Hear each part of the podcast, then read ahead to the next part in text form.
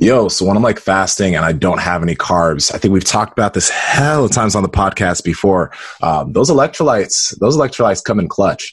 So Perfect Keto, they have the electrolyte tablets. I usually like taking maybe four to six of them, maybe 30 minutes before I work out because I find that like I don't get cramps as much. I don't feel as tired. I have much better energy throughout and it just makes such a big difference.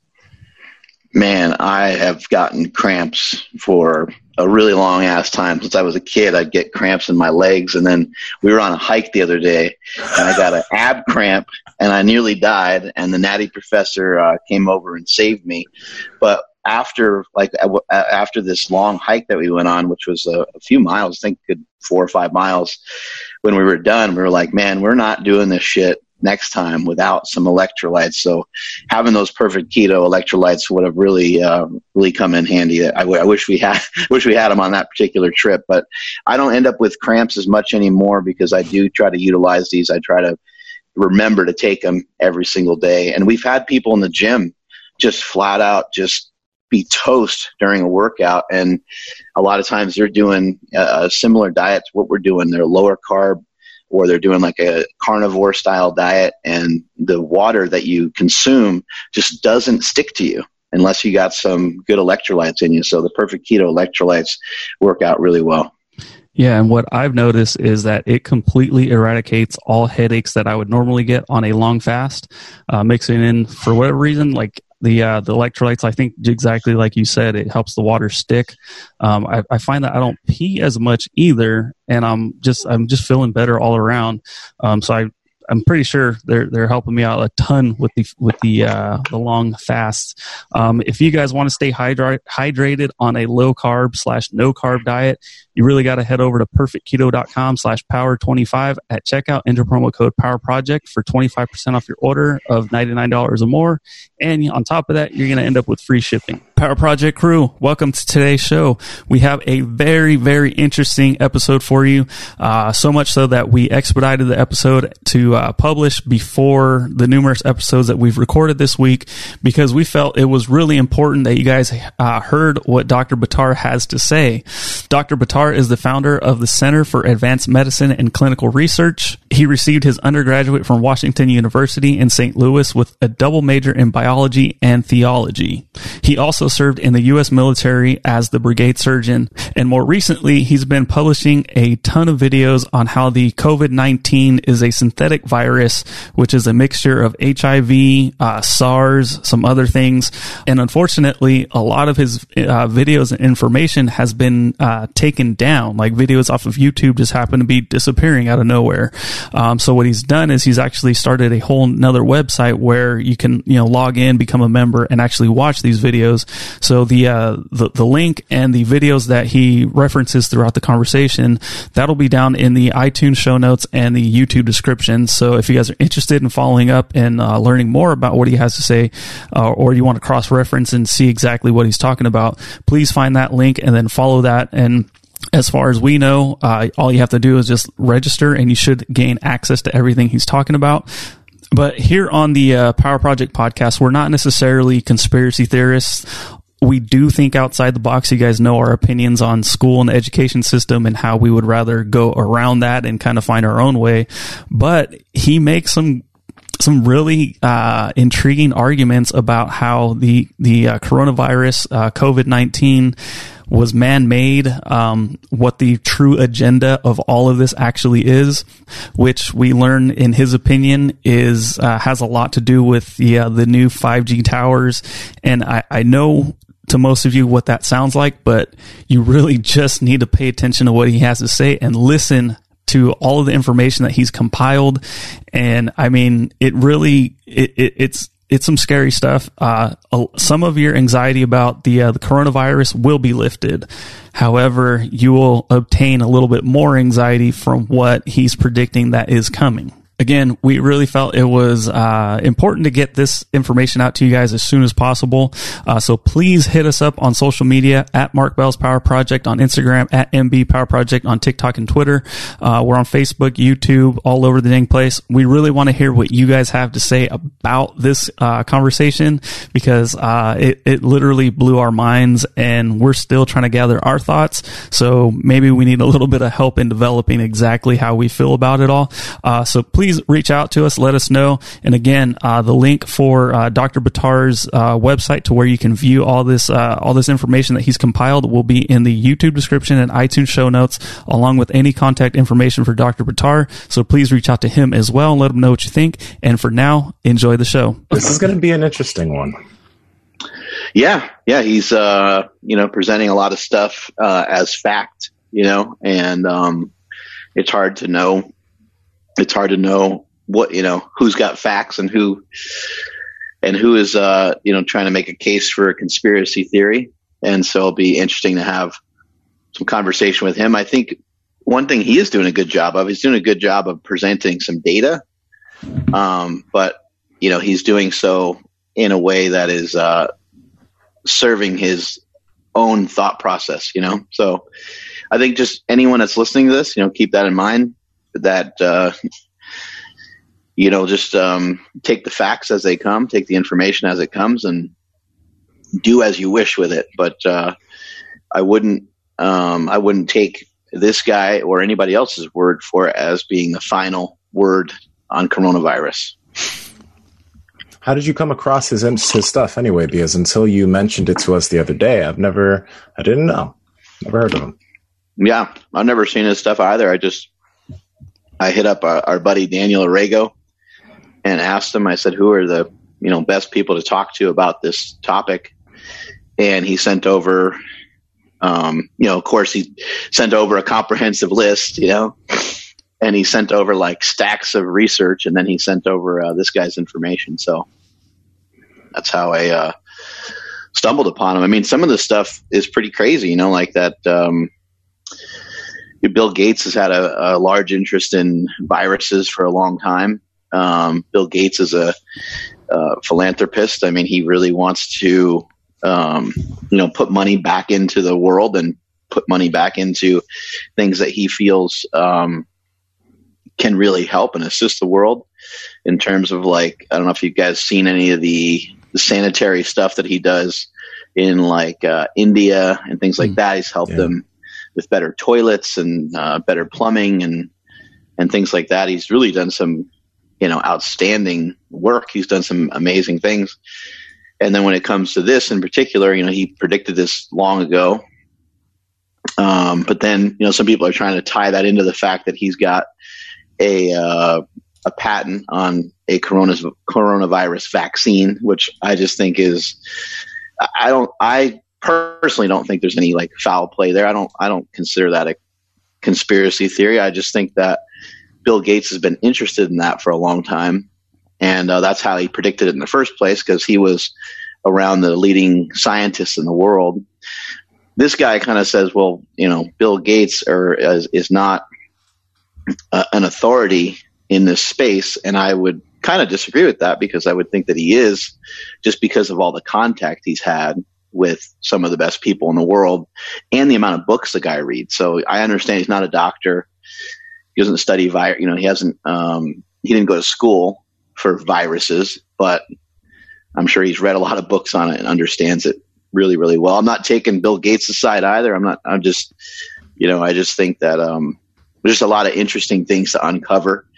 The fact that the guy kind of uh, referenced how much in the news they keep showing the same footage. Um, that is very interesting, but that's also very common practice in the news to use stock footage. You know, if they if they're going to talk about uh, the negative impacts of meat, you know, they're going to show some stock footage of some steak being up, cooked up, and uh, you know, B-roll as it's commonly called, right? Mm-hmm. Um, so they might not have a, a you know they might not have a specific spot, but what he's pointing out is that um, or it might not be referencing the same location that they're talking about. And so that's kind of what he's pointing out is that they're saying, "Hey, this is the case in New York City. This is what's going on," and then it's showing like Italy. um, yeah. But again, I don't know. I don't know what's true and not true. I don't have any. I don't have any way. Well, something everyone should know. We're, we're going to tackle some coronavirus stuff coming up, but but something everyone should know that listens to this.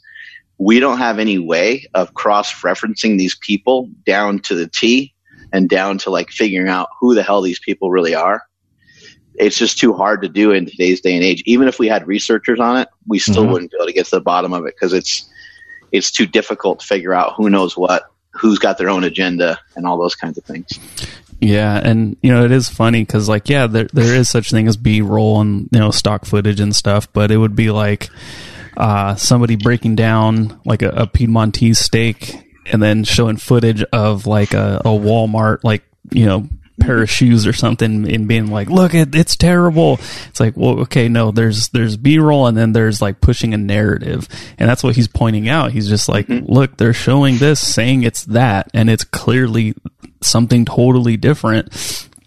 And some of the things that he was pointing out, it's just like, wow, that is very convenient, you know? So I'm really excited to talk to him. And there he is. Hello. Hi, guys. Can you hear me okay? Absolutely. Perfect. Absolutely. Yeah, we can hear you great. Um, thank you so much for uh, taking your time and uh, being on our show today. I know that you have been busy uh, tackling this. And um, I guess first, kind of let's start off with diving into um, your stuff being censored. Um, a lot of your stuff is being taken down. Um, you sent us to a specific website to watch some of your stuff. And um, you, you, wanted us to see that in its raw footage, raw content, and unedited. Um, why do you think YouTube and Facebook and, and those kinds of things are, are censoring some of the information that you have on COVID 19? Well, it's uh, it, the reason they're censoring it is because they don't want the information. This is this is the biggest uh, delusion that's been created. This is the Lion King with the, the, zebras and the impalas bowing down to the lion is more real than what you're seeing right now with this COVID 19 issue. And there were a very, there was probably like one or 2% of the people that attacked me, but it was obvious on, on YouTube which was obvious that they hadn't even watched the videos because they said there's no proof of what you're saying. And yet, if you guys watched it, you saw the proof. I mean, I had videos there of the hospitals, what's going on. I had correspondence with people I didn't know and people that I did know, nurses, doctors, sending me information. I mean, I showed video footage. You guys did see part five on advanced medicine, right? Absolutely. Five. Okay, so you know the, the the documentation. I mean, even even the patents. I mean, why would you have a patent on a virus that has gone through the chimeric process approved by the director of the NIH Division of Allergy and Infectious Disease, who happens to be now on mainstream media. This is back in 2014 when there was a moratorium by the US government to do any, against doing any research on gain of function on viruses and to create chimeric viruses. Now, I want you to understand what that means because I said it, but I, have realized that a lot of people don't understand when I'm talking about certain things. So let's talk about what chimeria is. A, a, chim, chim, a chimeric virus is a virus that has gone through a mutagenic change. It has been grafted with different genetic material and put together to create. That's what a chimeric virus is. Chimera, chimera is the term for something that's been mutated intentionally. You can look it up on the dictionary, you can look it up on Google, and it'll explain what that definition is.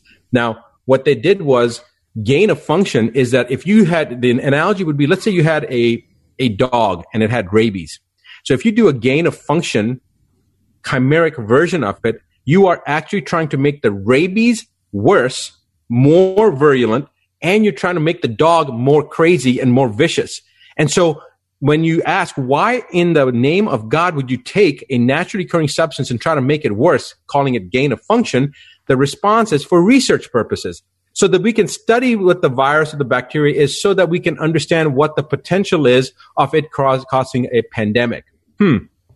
How about not even doing the damn thing so that creating the damn thing so there's no issue with the pandemic? And in fact, the people that oppose this, the virologists that opposed it, in Nature, in the in the journal Nature, which is one of the most prominent journals. That's one of the, that's a journal that I showed in the third part, which is corruption of science or scientific corruption. Even the two most prominent scientists said this should not be done. It is not worth it. The chances of a pandemic are too great. Now, if I'm saying that this is not real and you don't have to worry about it, because I've told people you don't need to. Just now I went to the post office and I think they thought I was crazy because I told everybody, guys, you, you, don't need to worry about this. They've got these plastic sheets there. They got gloves on. They're taking the envelopes. You know, no more than five people in the lobby. I'm like, people are losing their freaking mind over nothing. But it's nothing because of. Think about this, guys, just for a second. The, the, the reason it's nothing, and the reason I can say that, and in fact, I'll say it in your show first. I'm going to be on coast to coast. I think in the next day or two. I, I've got another live after this. I've got four or five radio show interviews tomorrow. I need you guys to be aware of something because our goal now is to get that part five out to the whole world. It's not, there's not going to be a single penny. We can't put it anywhere because they'll take it down. That's one reason I never even put it on YouTube. So I didn't even put the big one on YouTube. Those videos were hitting three, four, five hundred thousand views. The ones that didn't take down were the ones that only hit like 80 to 100,000 views. And this is all in the last eight days, nine days. So in fact, the very first one that I put on Facebook, my Facebook channel only has had like 21,000 people. Okay. I've never really done much with that. It's jumped to over 50,000. Um, they first took a live stream off, and luckily in Facebook, one of those videos, the first one's still there. I think it's already over 700,000 views. It's been shared like 15,000 times, and it's got a, almost 2 million uh, viewership or something to that extent. The, the interesting thing is, though, that that the censorship aspect, they've left the first two parts on there, and the censorship aspect is all to do with orchestrating a per- if I was a villain, it would be this would have been the perfect scenario that they created. Was it intentional? Was it not intentional? The creation of COVID nineteen was definitely intentional. And I'm not going to say it right now, but you guys, if you saw the video, you know exactly who owns the patents because I showed it. I showed the patent. I showed the, the number of the patent. I showed the class of the patent. I showed the company in Europe that owns the patent. It's a European patent. The U.S. patent was sold to uh, GlaxoSmithKline in 2006, I believe it was.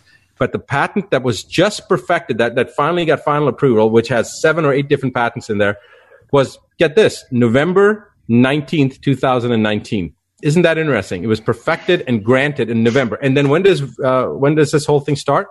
Well, part four, video four, explains the relationship between 5G and what I'm saying.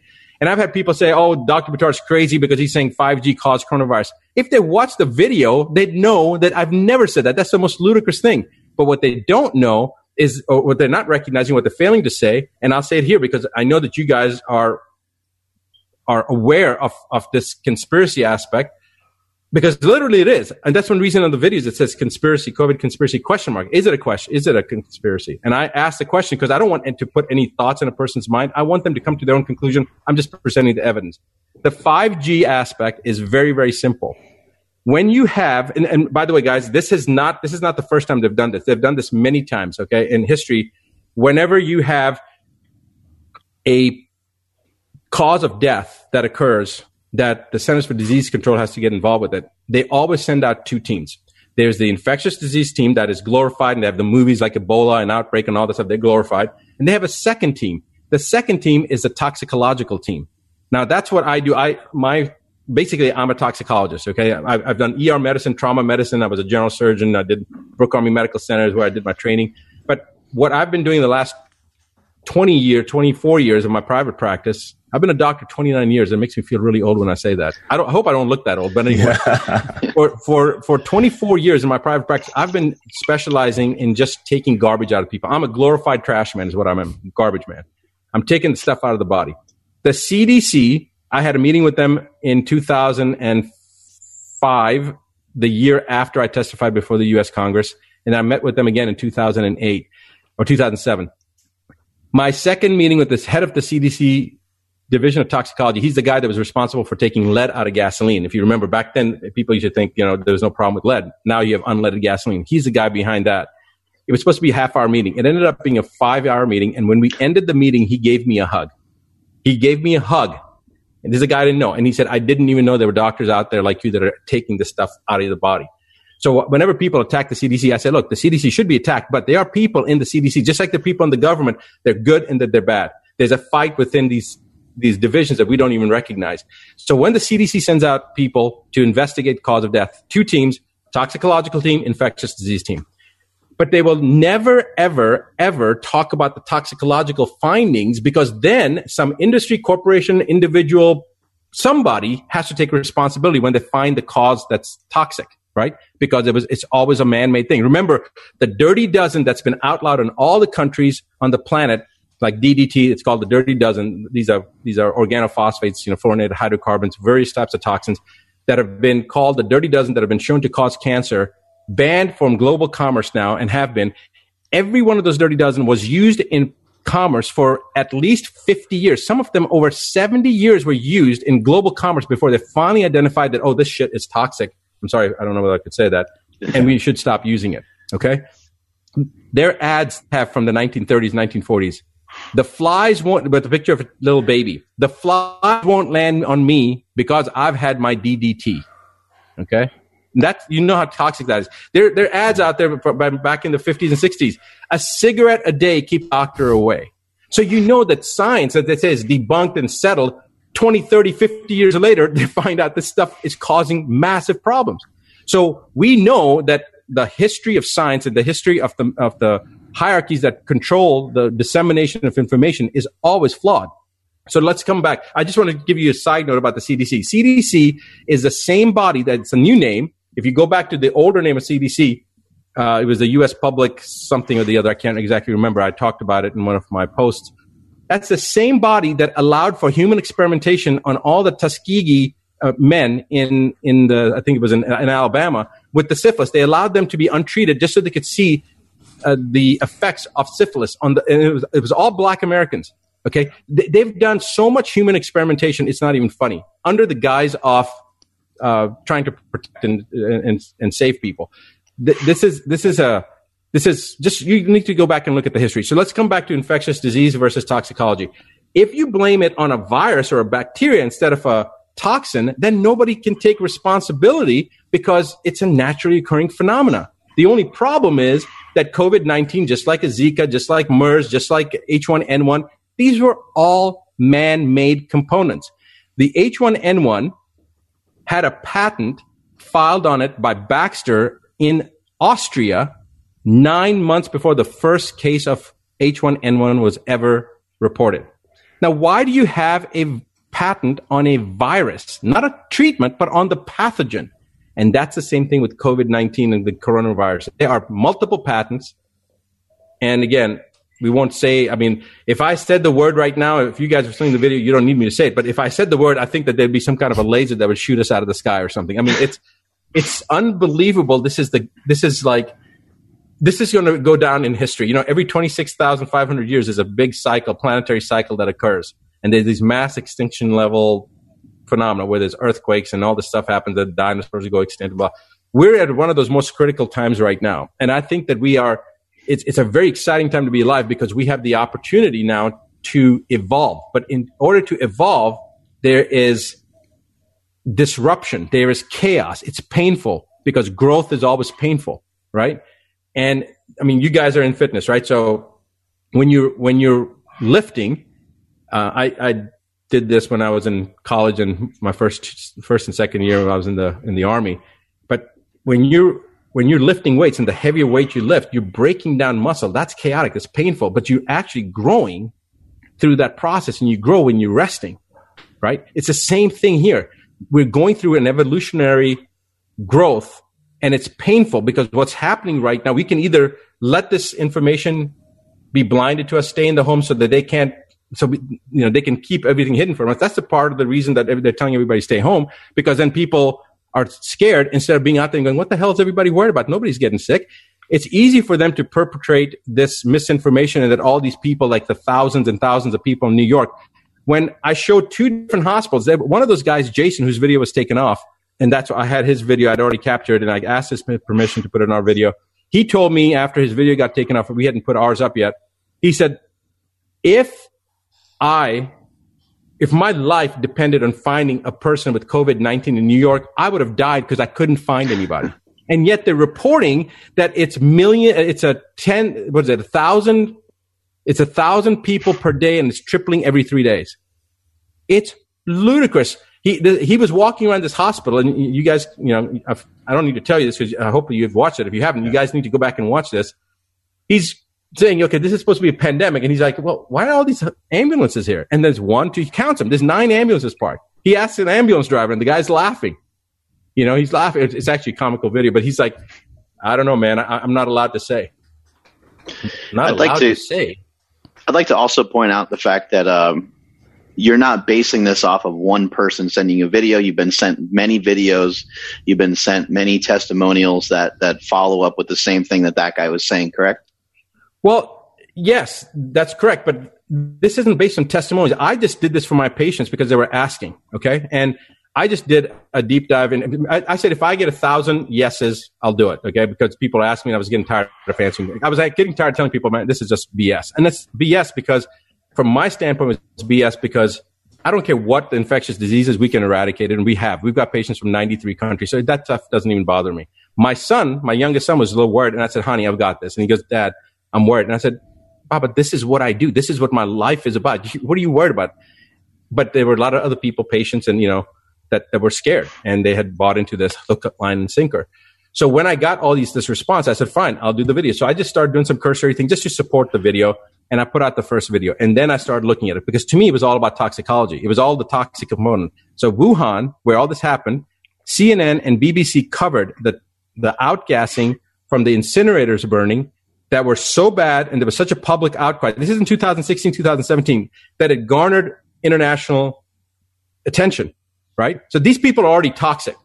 Then somebody sent me this report about 5G, and I'm like, what? Wait a second. Uh, 2,000 of the 12,000 towers that they turned on, and then it's all happened in December. And I thought that's interesting. I mean, I know 5G is bad, but you know, let me look at the science. Well, there's over 2,000 papers published. Yesterday, I just had a, a an interview, and, and I talked about this, but here's what people don't think. They think people say, oh, whoever says that 5G causes coronavirus is a conspiratorial theorist. Well, guess what, guys? It has nothing to do with causing it. 5G changes the calcium voltage, uh, the calcium channels, the voltage gated channels. These are channels that allow the influx and efflux of calcium. So calcium inside, calcium is predominantly an extracellular ion. When you allow calcium to go intracellular inside the cell, that is pathognomonic for certain things like, oh, like, you know, obscure things like cancer. So there's a suppression of apoptosis and uncontrolled cellular proliferation, which is a definition of cancer. So if you have a suppression of apoptosis and now you have uh, calcium that goes into the cells and reduces that component, uh, changes that component, suppresses, increases the suppression of the apoptosis, you are now creating a field, uh, a, an ideal situation for the cancer to propagate. And so what 5G does, it permeates, it changes the calcium channels and makes it more permeable, makes, the cell membrane more permeable to any type of toxin, allowing enveloped viruses to get through the cell membrane a lot easier than it normally would. It's it's it's like uh, greasing the skids to allow whatever. T- it doesn't just. It's not just coronavirus. It's anything. It'll make changes for anything. So the studies have shown that the 5G clearly is associated with brain cancer, heart cancer, which by the way is very tough to get, adrenal cancer, neurological issues, etc., etc. So I want to give you guys a frame of reference what the studies have shown. And I, I, in the interview yesterday, I actually gave the wrong number. I was off by a magnitude of three zeros. All right. On the, in other words, it's worse than what I had, it's way worse than what I had actually stated. But when you're talking about uh, uh the electrical wiring in your house, that's 50 gig, that's 50 hertz or 60 hertz cycles, depending on whether you live in Europe or in the US. Okay. Mm-hmm. So everything is between 50 and 60 hertz. Now, when we're talking about cell phones, like if you're talking about a cell phone, right? The iPad, smartphone, whatever, the 4Gs go up to about 900 hertz. So from 50, 60 that we normally exposed to up to 900 hertz is a 4G. When you get into the 5G, you're starting at 30 to 300 gigahertz. Gigahertz. Now, what is a gigahertz? If you take a, uh, if you take a thousand hertz, that's a megahertz. If you take a thousand megahertz, that's a kilohertz. If you take a thousand kilohertz, that's one gigahertz. Oh. The studies have shown, so that's one billion hertz is one gigahertz. Okay. The studies have shown that at 1.8 gigahertz, these cancers are growing, they're creating cancers. At 1.8 gigahertz, that's 1.8 billion. I hope my math is right. Yes, 1.8 billion hertz. 5G is 30 billion to 300 billion hertz. It is going to create a microwave. Basically, this is microwave energy. It's going to make a global microwave around us.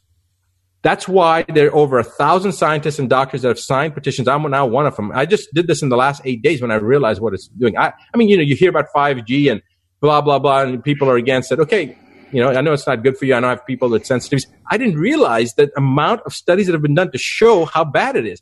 And for the pe- this is not even people that are that are sensitive. Some people are very sensitive to electromagnetic radiation. This is just for everybody. So 5G potentiated that, but that's not just for all all of it. I mean, you've got the toxicological component. You poison the people. It makes them more suppressed. Their immune system suppressed. Then you introduce something that makes that changes the configuration of the physiology to allow that pathogen to become more prevalent. Okay, you're basically allowing it, opening the door. This is analogous to you hearing a pack of snarling and vicious dogs outside your door. You're locked in your door. You're hiding yourself. You don't want to go out there. And they're saying, don't open your doors. I'm telling you, you open the door, you look out there. It's not even a poodle. It's a freaking tape recording with, with dogs barking. I, and I'm not kidding you guys. I'm willing to go out. I'm saying this right now to you. I'm going to say this on Coast to Coast. You find any place on the planet that is ridden with this thing. I will go in there. I'm totally unprotected. I have no problem with that. And if she's good looking enough, I'll even kiss them. I don't care because this is how much bogus it is. Now, I may take some of my, you know, components of my treatment because yeah, it's going to make you sick, but I'm not going to get a shot for it. And guys, can I be totally candid with you? Because I mean, I don't know whether you guys are going to put this out or how this is going to be. I don't know whether you're prone to, um, to, uh, information that can be censored or not. No, we got no filters, man. Let it go. Yeah. All right. Then I'm going to tell you the danger. There's a difference between being fearful and real danger. Danger is real. You know, people love Will Smith because he's a great actor. I love Will Smith because he talks about this in his movie, you know, one, um, one Earth or whatever it is. He's talking to his son about, about danger. So danger is something real. We have to be cautious when we say something that's dangerous. But people sometimes create fear of of a danger that they create in their mind, meaning that their fear is an illusion in your mind, but danger is real, and you have to decide what is really real. In this case, what they've done is they've made COVID nineteen into the thing that's dangerous, and it is not dangerous. But what is coming, the savior that's coming, which is the vaccine, is going to kill millions if they do it. The, the houses right now that I mean, all the kids that are being kept home from school, from what I understand, and I don't have conclusive proofs of this, I've seen pictures, they're putting 5G towers on schools right now. When kids go back, they're going to start getting sick, and then it's going to be, say it's COVID 19, boom, we need to inject them with this vaccine. That's where you're going to start having problems. This is all a play for ID 2020 to mandate vaccines. This is what it comes down to. It's a vaccination ploy to scare people into coming and getting their vaccine. But what's what's the problem is that first the te- first of all, COVID nineteen is you know, I do have to mention this. People said, Dr. Buttar, you said this man-made and you have nothing to worry about. And yet you're saying it's more virulent. It has HIV components, orthologs and MERS components and all this stuff that, you know, it sounds dangerous. And I've got all the studies to show it. And those studies are being pulled off. They're being withdrawn. They're being pulled off. They're being censored. But luckily I've got a copy of them. One of them, I couldn't find a copy after I talked about it. And I got hit hard on YouTube where people were saying, well, you talked about HIV, but you have no proof of that. You know, you have blah, blah, blah. And I go back and try to find the study and it's not there. And a very, very, very prominent, wealthy individual. I can't tell the name, but it's a patient of mine. He sends it to me, and I was like, "Where'd you get this from?" And he goes, "Don't ask questions. You got it." And right smack, it's on it's on part five. I showed the study. Smack on the front, it says withdrawn. The study was it's a perfectly done study, but it's withdrawn. They're taking it off. Why? Because it shows the proof positive that we made this. In fact, it was made in well, it, it even it, it's it's interesting. It's all it's all unnecessary information. No, but you can watch the videos and get this information. But the thing is, that the virus itself, if it is so man-made and so uh, virulent and spreads so fast, then why am I saying that it's nothing to worry about? Here's the analogy. Zero to 60 in four seconds, zero to 60 in three seconds. They're trying to break the three second barrier down to two seconds. They're trying to get it down to one second. Well, guess what? This virus is zero to 60 in, in 0.1 seconds. It's unbelievably fast. But it's like one of those one song hits, right? Those one hit wonders. And I, I, just came up with this analogy a couple days ago in one of the interviews. If this was analogous, if the COVID 19 issue was analogous to the Sex Act, this would, the COVID 19 development, it would be the worst case of premature ejaculation.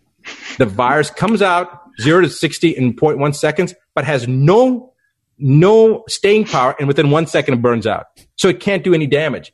The only damage it's going to do to somebody is if they're if they have a respiratory issue already prevailing.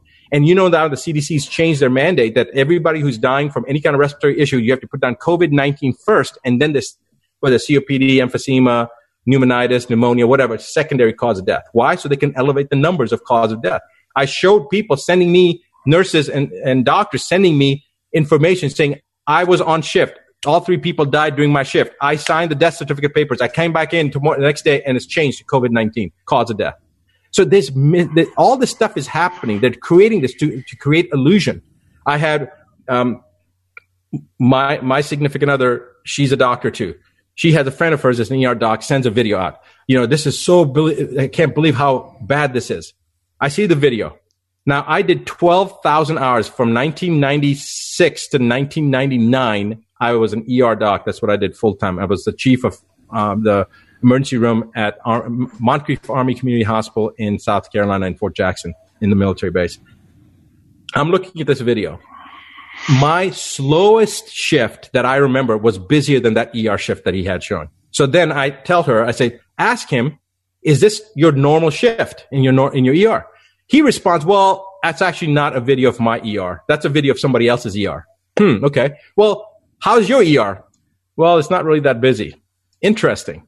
Now, I have on part five, it starts off, I show video footage of the hardest hit Italy Italian hospital with the ICU. And I've been in a lot of ICUs. I, you know, in general surgery, I was in a surgical intensive care unit. I've probably spent 40,000 hours in ICUs. That's the weirdest looking ICU that I see in Italy, but I'm thinking, okay, well, it's Italy, you know, it looks like a long hallway. They got open beds. Most ICUs, they're all set up, you know, it's private, etc. Okay, whatever. Show the footage. Next thing you see, another website, CBS reporting how much damage is happening in New York. And this guy is saying that the governor's asking for help. And this is footage of the ICUs. And you see this camera. It looks very familiar, but it's from a different angle. It's the same freaking hospital. Uh, mean, same, the same room. And I stopped the video at the exact same time, showing it's the same footage, the same hospital. And it's gone viral. People are showing the images. So there's all this information out there. If this was really bad, then why are they, why are they saying that no more than staying six feet away, but hey, you can fly? People can fly. What about a grocery food store? Everybody's in a grocery food store. There's yeah. hundreds of people there. I mean, it, it just doesn't make any sense. You know, it, a, it's just on a, it's just garbage. On like a on like say like a scale of one to ten, how how dangerous is this? I know that you're saying it doesn't seem to have any danger, but is it is it killing some people? And, and what, what is the level me, of danger that you when you say when you say it, what, uh, what is when you say what how dangerous is it is what what what's the how, how, da- how dangerous is the coronavirus? Coronavirus has been around since 1968. In its current form, the COVID 19 that we're talking about has it's virulent, which means it spreads fast. It's got some bad components in it. But the problem is for the people that did this, man is everything we touch, we screw up, right? I mean, we've ruined, we we ruin everything. We ruin the environment. We ruin species become extinct. Well, they were trying to make something really bad, but they made it spread fast, but it has no staying power. So pr- you and I probably have had it, and most people have been carrying it because it was actually developed in North Carolina in, in 2015. So it's like uh, are people dying from COVID 19? I would be hard pressed to believe that anybody's died actually from COVID 19. Are people dying from COVID 19 that had other underlying issues? Absolutely. In fact, Italy came out and said 99% of the people that died in Italy from COVID 19 didn't die from COVID 19. They had serious, they had serious respiratory conditions, serious medical conditions underlying them. So people worrying about COVID 19 and not worrying about cancer, one out of two Americans, uh, two American men and one out of three American women at some point in their life are going to get cancer. Okay. The number of people that have died from infectious diseases as of March 24th for 2020 in the world was 2.97 million. Okay. The number of people that died from the seasonal flu was over 110,000. At that time, the number of people that had died from coronavirus was 16,000. And again, how many of those people actually died from coronavirus versus other causes of disease that they then just covered up and said COVID 19? So you so don't think the, now, uh, you don't think the information is uh, like being like conflated or, or or even misinterpreted. You just think that like no one's actually really dying from COVID nineteen; they're dying from other other complications. Absolutely. People die all the time. They're dying all the time, but we don't report it, right? Because it's not a big deal. Now they're making, because if there's a, a different agenda, they're going to make it like that. I mean, do you think that if, if it was, you know, I'm not an average doctor. Like I said, I, I served with the 5th Special Forces. I was with the 2nd Infantry Division when I was in the military. I served with the 101st Air Assault Division. And I've got patients from 93 countries, people that come to us for serious things like autism, cancer, et cetera, et cetera. Do you think that I would say I will go and even I mean, none of you guys, okay? I mean, you guys may be pretty, you may not be pretty. I'm not going to kiss you guys, but if it's, if it's an attractive woman, I'll even kiss her if she's got. I don't care because it's that insignificant. I don't have a death wish, but I'll tell you right now, our plan is for for the fifth part of part five. In fact, probably all the parts now to be downloaded for by everyone, so everyone can have it because they can't stop this information from getting out there. This is the greatest, greatest crime against mankind. There, whatever's coming down the pipeline I don't know. I don't know whether it's to to mask the 5G aspect or it's just the vaccination aspect, but both of them together. If we have 5G and we have this mandated vaccine that's coming down the pipeline for uh, COVID, because that's the only way they're going to get it through. People are going to resist it unless they say, "Hey, you can't travel, you can't do this, you can't do that. You're a danger to society. We're going to quarantine you." Blah blah blah. This is World War II all over again. When we when we uh, when we put all the Japanese together, right? Or, or what they did in World War II when the Germans put all the Jews to, together in the camps. Th- this is no different. People like me are either going to be shot or they're going to be put in this area that's going to be to, for the dissidents. And I want to get this information out because look, I don't care. You can, you can kill me. It doesn't matter to me because I've already faced that so many times. I'm actually looking forward to meeting the creator. I'm excited. I've got a lot of questions to ask him. All right. Or her. But I have kids and I don't want my kids to have to deal with this crap. I don't want my grandkids in the future to deal with this crap. I don't want the human species to end up having a mass extinction level occurrence because of the shit that we've created by having a mass global microwave and something that's going to end up coming introduced into a body that's going to end up creating more problems, suppressing our immune system. I, I, I know this is going to sound really whacked out there, but there is a phrase called depopulation through vaccination. I want you to figure out who said that, and you will not believe who said that. But I mean, can I say? I mean, you want me to just come out and say it? Yes, please. Look who is behind ID 2020. Find out who the founders are. But have you not thought it's funny that in CNN and some of these broadcasts, they've got Bill Gates talking about virology and titers and blah, blah, blah. Why? Bill Gates has put $10 billion behind the um, vaccine issue.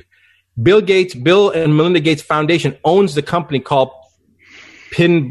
If you look up the patent and, and, and the part five, I show the patent, I show the numbers, and I, I, mean, I'm in the European patent section. I show the class of patents, I show the company that owns it, and then we, you know, did all this investigative work to find out who owned the company. Yeah, it was thousands and thousands of hours. I Googled it. I just Googled it, and it shows Bill and Gates Melinda Foundation own that company that owns the patent on the coronavirus. They own the patent on the coronavirus, or is it a vaccine? No, it's on the virus. it's on the weird. virus. Okay. There's a mandate coming down. It's look. It takes five years to develop a vaccine, and there, are, you know, that's a different topic we can talk about. All the all, everything that's been happening with autistic kids, it's a vaccine injury issue. Not just vaccine, it's mercury actually, and and we've shown that scientifically. I mean, I've treated 3,800 kids. There have been over 40,000 kids worldwide where the doctors have used my protocol. We've reversed autism and we've done it over and over again. My own son, who's 21 years old, he's a world ranked martial artist. He's going to be at the world championships for poker. Um, he, he's an incredible poker player. He's a, you know, he's a all conference athlete, number top 10, top five, top five, uh, tennis players in, in the North Carolina region. He's an instructor, took a silver medal at the World Championships in martial arts and Taekwondo. Kid's extraordinary. He's on the chancellor's list. He was vaccine injured. He's the youngest formal witness before the U.S. Congress in 2004. He's 21 now, and he's a junior at the University of North Carolina, Charlotte. Now, we've treated a lot of people. He was the one who was my impetus. You know, desperation is the mother of all innovation, they say. And that's how I came up with the protocol because I was trying to help my own son. But the vaccination issue is just part of it. Then the mercury amalgams, you know, outgassing. Mercury is the second most toxic substance known to man. The toxic issue is one big thing. What this is, the 5G, it's an, it's a, taking that toxic level up to the next level.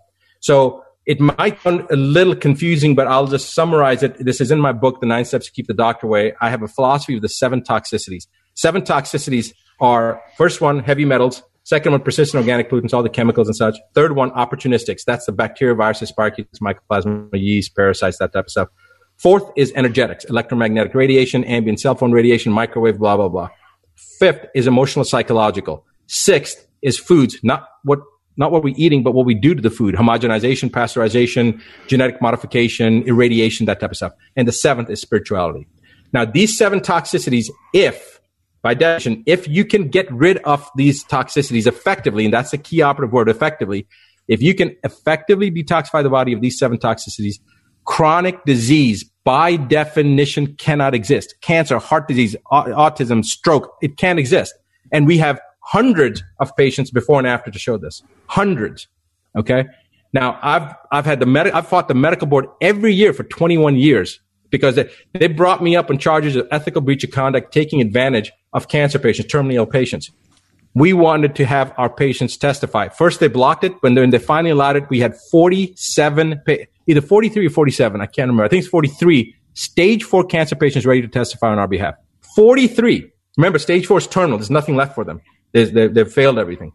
At the time of testimony, all five had been referred to hospice. All five had a prognosis less than six months. Four of them had a prognosis less than three months all uh, four out of five had failed chemo and radiation. One refused to take it. Said, "I'd rather die than take chemo and radiation." All five were, were told to get their affairs in order. All five had a diagnosis of stage four terminal disease.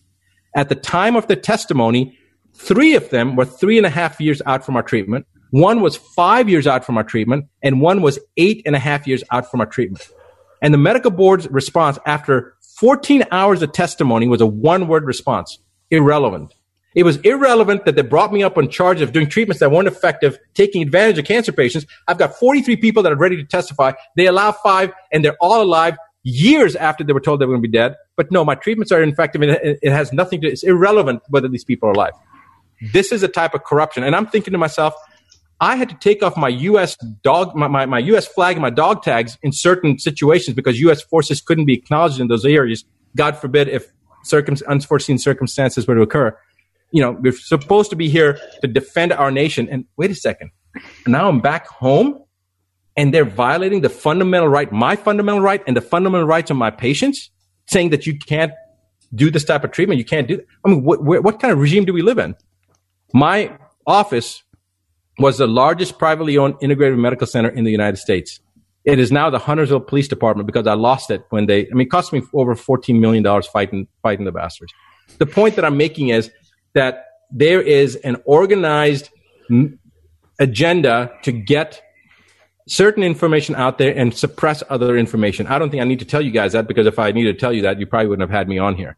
But the point is that there's um, there's a there is a um, a mandate to push people down.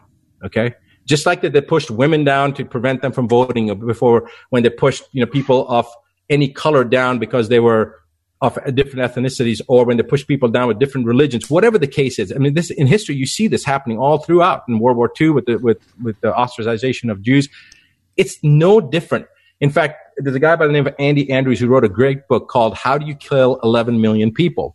And when I read this, I'm thinking to myself, oh my God, oh my God, this is, you know, this is what's going on right now. And it's interesting that he was actually talking about World War II, but he was trying to show the parallel of the same thing, the same type of misinformation and the campaigns that were there and how they, they let people be misguided intentionally. So all I, if, if people feel that I'm totally off the boat and I'm crazy and this and that and I'm ludicrous and I'm conspiracy theorist, that's fine. It doesn't make any difference to me. I'm telling people that, look, if you think I'm wrong, that's fine. I, I, didn't. I didn't even make an opinion in any of those videos. I'm making my opinion here, but I'm not making. I didn't make any uh, any opinion in any of those videos. I just said you come up with your decision, your conclusion based on the evidence I'm going to provide, and then I'll just leave it up to you. I think that's one reason they went so viral. But I'm telling you guys, this is how I feel, and the reason that it's so important for the people for the world to know this is because if we don't do something about it now, it's going to be too late and it's going to be too late. You know, forget about each of you and me. It's going to be too late for our kids. It's going to be too late for the future of, of the, I mean, how do you take all these 5G towers down? How do you take off the satellites that are going to be creating this 5G component?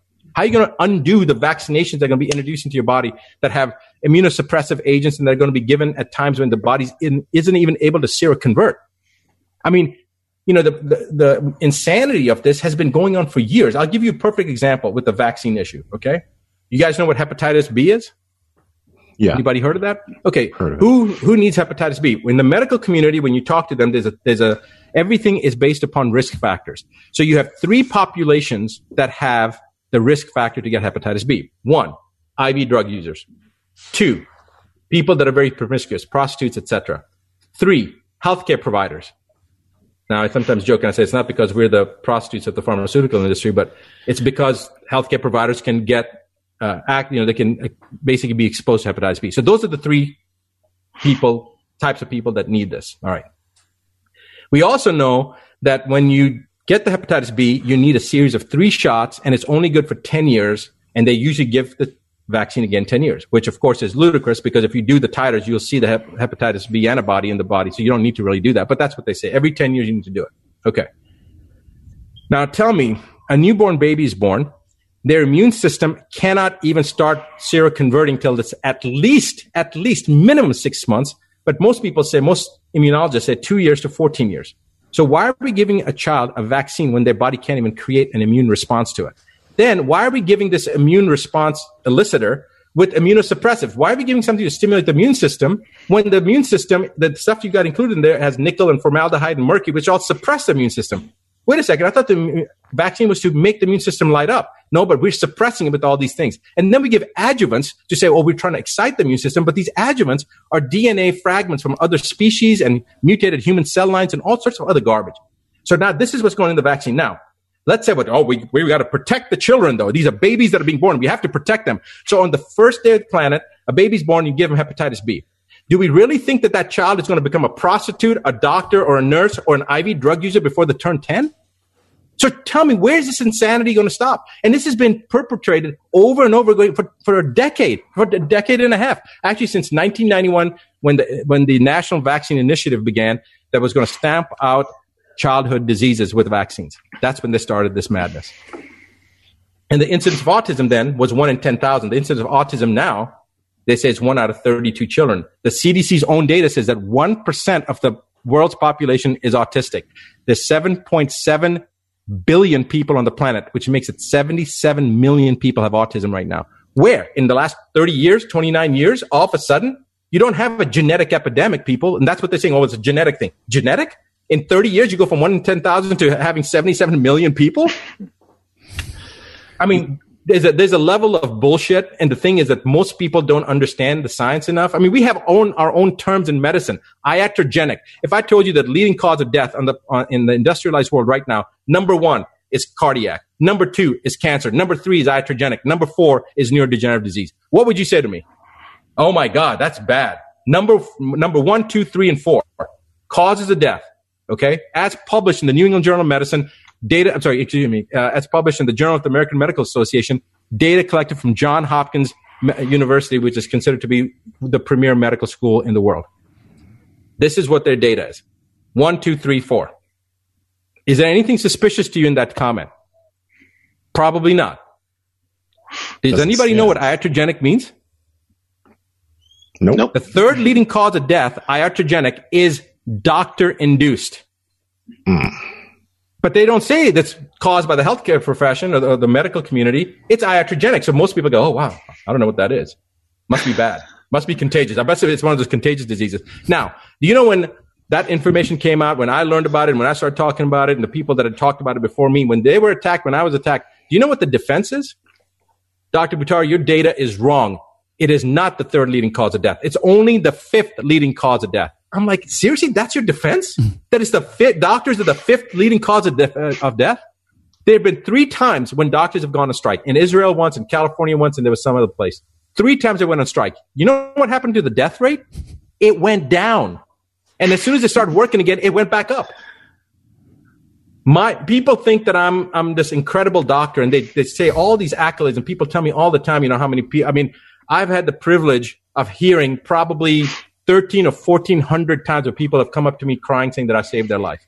And, you know, it's, it never gets old. But first thing is God's the only healer. He the only the only source energy, the universal consciousness creator is the only source of healing. And my my prayer is that I can be a part of that process, the conduit. But I'm going to say this. The reason everybody thinks I'm so good, it's not because I'm so good. It's because I'm in a profession that is riddled with such incompetence that if you're just doing your job, you look good. That's literally what it comes down to. You know, I'm really curious about this. And if we can go back to the vaccine thing, because I mean, I've heard a lot about like individuals not vaccinating their children for the flu and measles and stuff. Now, do you generally believe that all vaccines are, are bad? Because like, I mean, from, from what I know, you know, kids shouldn't be dying of measles or the flu or things like that. But it like, so, can, I'm sorry, what was your, what's your first name? Nsima. Nsima? Yes, that's my name. Oh, I know it says Natty Professor, but yeah, and Oh, I, I, just didn't know what you guys' name was. I assume the guy on the bottom right is Mark Bell, right? That is Mark. Yep. Okay. All right. So your question is a very valid question, and usually the in mainstream media, 2020 did a hack job on me, and they tried they, they took parts of the videos and they changed them over. It it backfired on them, but I'm going to since I know I don't have to worry about you guys editing my stuff and coming making it wrong. I'm going to say this as clearly as I can. Okay. Measles, first of all, they used to have measles is a self-limiting disease. Okay, it, it's not something that kills people the way that they make it out to kill people. people. Nobody has ever. There's never been like these epidemics of measles the way that they've made it out to be. Measles is a self-limiting disease. The wild type measles is a self-limiting disease, but there's a different type of measles which is man-made, which is the version that they use when they inject people with it. So when Disney World had the breakout of measles and they were making a big ruckus about it, there was a doctor in New Zealand and another doctor in Chicago that did titers to see what type of measles is this. It wasn't the wild type. It was the one that's induced by vaccines. And all those people had been vaccinated for measles. And this is what they won't tell you because the media shuts all that information down. Now, let me tell you about vaccinations. I, I got accused recently that I can't believe, Dr. Buttar, you're promoting vaccines. Somebody said that. So I've got people on both sides, people that on the against vaccines, they they have said that I'm for vaccines. They of course misunderstood, and this was of one or two people. And then on the other side, pro vaccines. And I've had people like fighting against themselves, trying to defend me, but they don't understand the stance. So I'm not anti-vaccine. I'm not pro-vaccine. I am anti-stupidity. All right, that's my issue. And I mean, I'm being as frank as I can. So when you start looking at vaccines the modern day vaccine schedules defy human physiology. It is not, it is not safe. In fact, it's worse than safe. So I'll give you this analogy. Today, I used to say we're here to China, but uh, maybe we don't want to walk to China. Let's say we want to go to Johannesburg, South Africa. If the five of us wanted to go to Johannes, South, Johannesburg, South Africa, how many of us would want to fly versus how many of us would want to walk? I would want to fly. Any of you guys want to walk there? no. So human bodies are designed to walk, but we have figured out ways to make our lives easier by traveling through first, you know, carts and then bicycles and then cars and then airplanes. So we develop things to make our lives easier. Now let's look at the immune system. We have an immune system that's intact. The way the body works is with this antibody response. It's how God created our systems and it's perfect. So man wanted to make it better. Just like walking is good, but let's fly it can make it better. So they said, okay, let's go ahead and introduce these pathogens to make everything better. The first problem is they're making some of this crap up, like the COVID 19 and the SARS and the MERS and the Zika and the H1N1. But let's put that aside. So now they're saying that we need to make these vaccines to help us so that it's like instead of walking, it's like flying. So they start making these vaccines. My question to you is if you knew that every time you fly, there's one out of 32 chance that you're going to die, would you be flying? Nah, nope. so great concept, but bad product. And that's exactly what the vaccine statistics are right now for autism. We're not talking about other neurological problems. We're not talking about seizure disorders. We're not talking about any of those other things. If you guys knew the data, the true data that's out there of what, the, like Gardasil and how many women it has made, people, athletes that were just incredible athletes get, being recruited by colleges and straight A students. And then they get the Gardasil and they're paralyzed. They can't get up. They can't think. They just ruined their lives. It's happening not, not 10, 20, 50, thousands. The number of women that have miscarried from Gardasil and then giving it to boys. Guys, do you know what the average person that has, has to worry about cervical cancer, they're 57 freaking years old. Why are they giving it to kids and then causing all these damages. And then you start looking at the numbers. It will bl- look. I'm going to make a prediction. If there's another civil war anywhere in the world, it's going to be because of the vaccine issue. And I think it's coming right down the pipeline right now. There is so much misinformation that has been fed to the American population, to the world population. And now it's time for us to realize that the divisions that have been created among us, black against white, the Me Too movement, women against men, Jews against Christian, um, old against young, rich against poor. These are Democrat against Republican. These are illusions created so that we're fighting so that we don't see the real danger. And the real danger is coming down the pipeline. It's the vaccine that's going to hurt people. It's the 5G that's going to hurt people. It's the 5G with on board the vaccine and toxic environment that's going to kill millions. That's the, the uh, the, you and and uh, you don't believe the vaccine for the coronavirus uh, will be effective at all. You're you're saying it it will be more it will be more dangerous to get it. So you you're just advising that uh, people don't get the vaccine. Mark, I can't advise anybody if they're not my patient, okay? Because I've fought the system many times. So I'm not making any medical advice. I'm saying open up your minds, open up your eyes, open up your ears, and look at the information and then do whatever you want. If you think I'm crazy and you say, no, I'm going to go run and get the vaccine, God be with you. But I can tell you that I will be dead and buried before I take that vaccine. How do we protect our family, our friends? How do we protect ourselves? Is there medication that could potentially help? I mean, you're making it sound I like have part six getting ready to come out to tell people what they can do, and it's very, very simple. And one of the things that you guys are big in, obviously working out. Okay, exercise is one of the best things for increasing your immune system. It increases uh, CD3, CD4 counts, natural killer cells go up, uh, B lymphocytes go up. That's a very important part. Being well hydrated, uh, b- getting rest. That's one of the things that I'm guilty of. Getting enough rest. But there's certain things that you can do from a supplement standpoint, and you know, just let your listeners know. Part six is going to be coming out today or tomorrow. We're probably going to put it up on YouTube. It's probably going to get taken down. But um, if can I can I give a website where people can see this part five? Because oh, absolutely, yeah, okay. go for it. So it's uh, askdrbuttar.com forward slash Mark Bell. We we put up a site there. Who's Steven? Is Steven on here? No, uh, he's not. But he's okay. he organized uh, us getting together. Okay. Yeah, and I have so the link, and it'll be in the, it'll be in the description on YouTube, iTunes, all over the place that this uh, gets published. It'll be in the uh, description.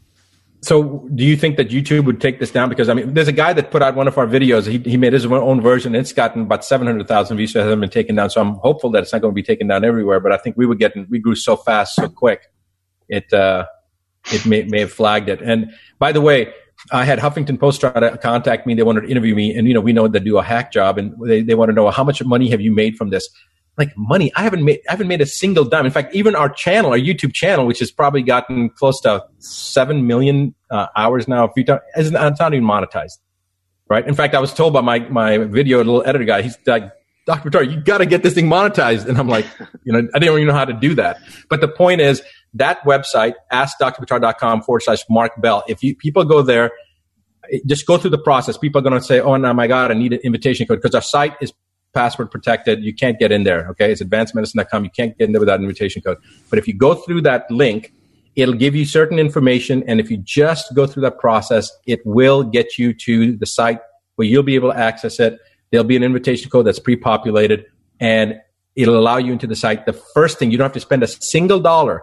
The first thing that you see is COVID-19 conspiracy question mark, deceptive agenda, part five and part one, two, three, and four are down below, and part six and part seven will be loaded up there too. There's no cost to anybody. This is information I just want everybody to get. And at a certain point, I don't know whether it's going to be in a, in a day or two or three. Once I've got all the videos up there, once it gets to this point, I am going to allow everyone to download those videos and put it wherever you want. I, I want it to be out there in the world because if we don't know this, guys, honest to God, if you if you were telling me right now I had to give my life for my kids, I would do it without any hesitation. It's my kids that I'm worried about. It's your kids I'm worried about. It's the future generations that I'm worried about. And it's what our rights are going to be eroded. I mean, already with some of the things that have happened, we've slowly, slowly given up our rights. How do you cook a frog? You, you put them in a, you know, vat of water and then you slowly start to turn up the heat. If you put that frog in a hot water, boom, it's going to, it's going to jump right out. So you cook them slowly. And that's what's, that's what they're doing with us. And they've been doing this for the last 15, 20 years but the level of extent of how they've just jumped to this point, I think it's because they were getting desperate. When I say they, I don't know who they is. I know that there's somebody that's controlling this, and I think it's the globalists versus you know the people that are interested in, in having sovereign rights. But like, our forefathers knew this. I don't know. I don't even know the audience I'm talking to, but I figured you guys wanted me on here, so I'm going to just talk openly.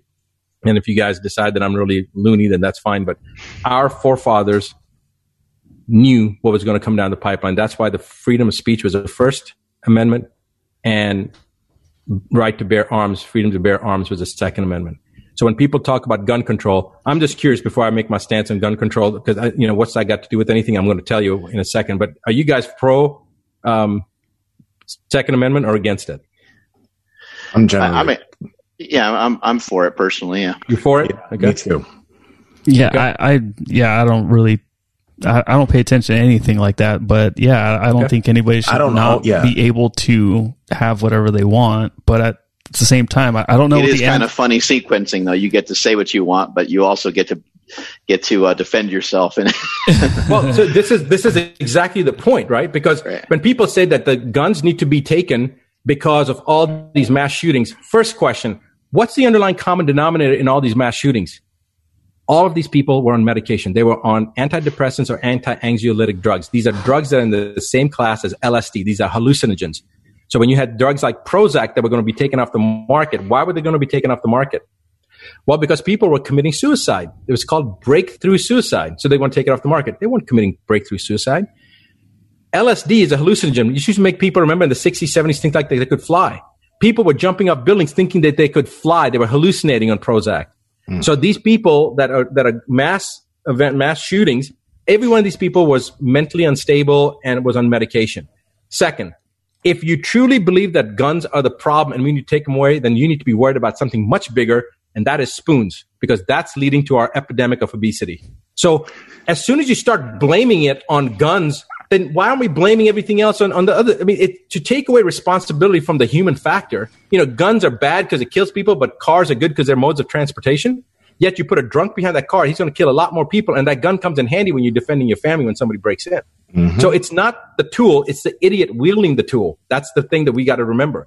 So we have to, as a society, as a world society, start taking responsibility for our actions. And these things that are happening, these atrocities that are being committed in the name of safety and preventing the COVID, it's all to take, it's all to create more restrictions and control. And I think there's a higher, more suspect agenda than that, which comes down to population control. You know, they're always worried about Medicare, Medicaid benefits. You're not going to have enough money. And uh, already there's these papers out there that, you know, the, the world can only sustain a population of 500, uh, 500 million. I mean, I have no idea whether any of this stuff is true or not, but I can tell you that what's happening right now, that is not true. The evidence is in front of you. You just got to watch the videos. If a person doesn't take the time that's needed, the you know 20 minutes for the first couple videos or the hour each for the next videos, if if that's not important enough, I had a I had a friend uh, that said, "Man, just give me the nuts and bolts. I don't have time to go through it." And I said, "Well, dude, if you don't have enough time to look at the future of mankind for yourself and your family, then you know, you know, I'm I'm not here to help you." But there was a great quote. I got to read you guys this quote, and this is the. I'm going to shut up so that you guys can ask me anything. I'm sorry, I've been kind of just speaking like this, and don't you know, apologize, man. Really, we're here to listen. Well, I want to read to you this great, great quote. I don't know who this person was that said this uh, on Instagram. Rhea Chili Star Child. I don't know who it is, and he says, "Very good content, Dr. Buttar. Also, remember, you can lead a dumbass to truth, but you can't make them think." most people would only believe something if the mainstream media says it's true. So I just love that. You can lead a dumb, you know, lead a horse to water, but you can't make him drink. So he had a better version of it, and I, I loved it. So I had to give a shout out to that guy, whoever it was, or girl. Should we should we have any concern about uh, our older family members, you know, who maybe already do have a weakened immune system? Maybe they're just older, maybe they have diabetes, or maybe they previously have had some heart disease or, or something like that. Should should there be some concern with, uh, you know, keeping them isolated, uh, having them, you know, stay sheltered in place and stuff like that. Okay, so if they are in that type of situation, they should definitely be concerned, but no more concern that's needed from the typical flu. That's a normal advice. If you have immunocompromised status, if you're on medication because you had a transplant that's causing a suppression of the immune system, if you're elderly, you're diabetic, uh, you should be careful during flu season because you can catch it and you can die from it. I mean, that's just, it's a standard thing. In, in COVID 19, is it, is it more dangerous? Well, because it's so virulent, it's so fast. That's the only thing that's concerning because it, it, if it doesn't do its job within a couple of hours, it's not going to do anything. So Fox News ran a story with a woman that was on the ship, on the uh, cruise liner that got quarantined, right? By the way, that cruise liner was specially equipped to launch 5G and they had launched it then when those people got sick. But this particular lady was in her, I think in her early 60s and she made the comment that, yeah, you know, I was sick for a day and, and, um, but that was it. And they said, yeah, but what about your symptoms? Tell us about your symptoms. And she's like, I didn't have any symptoms. I had a mild cough and I, and I had a fever, a low grade fever. And they're like, yeah, but you know, you, I'm sure you, all these people are talking about how dangerous it is. And so what were your symptoms? And she goes, nothing. I did Pilates and yoga while I was sick. And that's how most people are going to go through this. Okay. Most people probably are already exposed to it because it was so virulent. And they haven't even, they don't even know that they've been exposed to it. So it's not a big deal. It's the vaccine that comes in because now when they're testing, you say, Oh my God, you've got it. You need the vaccine. The trivalent flu shot. This, I showed the study on part five. The trivalent flu shot has now been shown that there's a false positive on COVID 19. These people have never been exposed to COVID 19 and yet they're testing positive because they had the trivalent flu shot. So there's something that's in both of them that's causing the titer to show up as positive. PCR has already been shown not to be effective. So again, it's when I look at this and I see how they've planned it out, I'm like, man, the one thing you can you cannot argue that whoever came up with this plan, it was brilliant. It was brilliant. How, Unfortunately, how long? Was, how long has that uh, other flu shot been uh, in circulation for? The one you just mentioned, uh, showing false positives. Well, the, the, the flu, it's not the flu shot that was showing false positives. It was people that they did the study and they showed that when you introduced that into the model of cats and then you tested them for COVID-19, they, they were positive. So the trivalent flu shot's been around for probably, I, I don't know, it's, it's been years, probably five, six years, maybe longer. But there are other components that I'm sure are similar. And I haven't done the studies to establish that, but there's a lot of different types. You know, each, each one of these vaccines, they're similar and then they change them.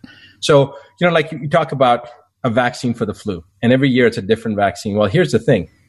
There's probably 5,600 type of viruses that we have elucidated. And there's probably, I don't know, double, triple, quadruple that that we haven't even figured out yet. Because, you know, viruses are just DNA, RNA particles. They're, you know, they're not considered live. In fact, viruses, if you look at Steiner's work from the 19, during the Spanish uh, flu, 1918, you know, he says that viruses are a response to the body shedding toxicity, shedding, shedding, um, shedding toxins, trying to get the body clean. It's a self-regulatory, self-preservation type of, of uh, model. And viruses are responsible for evolution. So it's the viral RNA that, that gets incorporated into our DNA and helps us over time to adjust so that we can accommodate the environmental changes and all these different things. So we are essentially a, an evolving viral model. If it wasn't for viruses, humans would have already been extinct.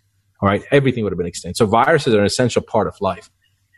Now, when you start looking at the, the flu shot, they're predicting based on a lot, based on an algorithm, what the most prevalent virus will be that year. Now the stock market can go up, down, and stay in the middle, and they can't figure that out. But you tell me that they can predict which strain of virus is going to come out next year, and then they build it up and they say, oh, you know, it's going to be bad season. People go frantic. They go looking for the vaccines, and they run out. They say, oh, but we realize it's not going to be that bad, that bad this year because now they got people that are crazy about getting the vaccine. I've had the flu twice in my life, two times. Both times, I got the flu. The flu shot, got the flu. I was in the military when that happened my last time, uh, Robert Scott Bell, who is, uh, I used to do a little radio show with Robert Scott Bell on health freedom and for about a decade. And Robert loved the story, but, um, there was a, there's a thing called battle readiness with the military.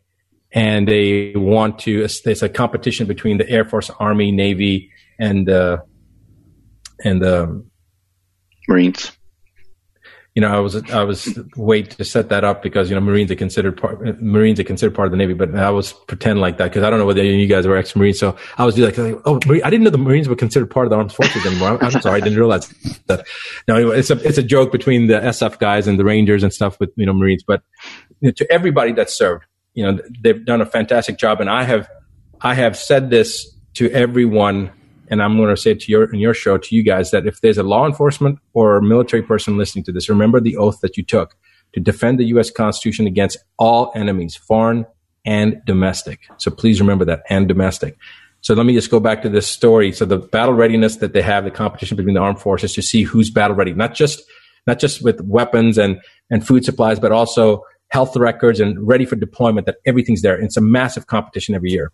So in 1990, in 1993, I guess it was, and uh, 1993, maybe 1994, uh, uh, at Moncrief Army Community Hospital, each base, each military base has to have their readiness and their scores going, and then they combine it for the Army, the Navy, Air Force, and the Marine Corps.